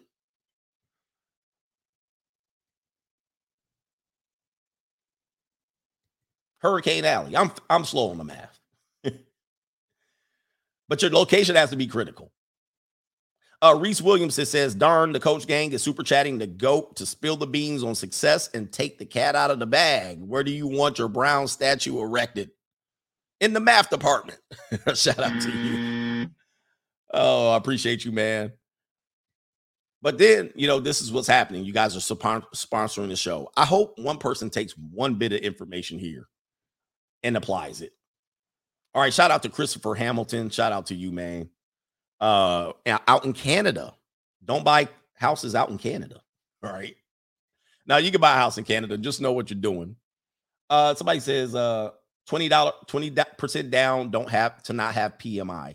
You pay to not have PMI. Trust me, I know right now they're doing crafty loans and it's going to get ugly. They're starting to redo this again. And the reason why people go broke on their houses is they don't know what they're doing. And then they get into these crafty loan programs and then PMI gets attached. They have uh, principal only, I mean, interest only. Oh, they're doing that again. It's going to be a disaster. Somebody says buy some beach property in New Orleans. All right. Shout out to you here. Anyway, shout out to you. Uh, also, also buy investment properties in other countries, right? You know, if you like to go to Colombia, you might consider buying there if you go there three, four, five times a, uh, a time. Uh, have that place ready for retirement. Airbnb it out. That's another place where you can earn some income. Uh, somebody says, I'll buy a house in the Dominican Republic. I, same thing. All right. If you're going to go there, if you know you're going to go there three or four times and have a little girlfriend, buy you a little townhouse condo. It's going to be very cheap. Also, one more thing I'll say this a lot of these companies are already doing this ahead of you. So there are companies and investors that are ahead of you in this mindset. So if you're a person that says, I want to buy multifamily homes, renovate them, and then rent them out, just understand that there's already investors and companies and groups, investment groups, real estate groups that are already doing this. So you got to beat these people to the punch. And you got to beat these people with ability to qualify for the loan. While you're qualifying for the loan, they're paying cash for these properties and then they're renovating them quickly with with their subcontract subcontractors and contractors and they're putting in the they're, they're, they're just know you have stiff competition. There's not a lot of just great deals sitting out there, okay? So if you want to get into the flip lease, or and and uh, uh flip lease game or or um or renovate, just know that there's professionals and companies and firms and groups already doing it. So you got to beat them out. And if you're trying to wait for your FHA loan to qualify, but they're putting down 20% or all cash in a competitive market, you're out. You know what I mean? You're out. So anyway, and Zillow's starting to do it. Zillow's starting to do it. So just know it's competition. And corporations are starting to do it. So instead of paying their people high salaries, they rent them back properties. So corporations are now buying up properties and doing this. So anyway, man, shout out to the coach gang.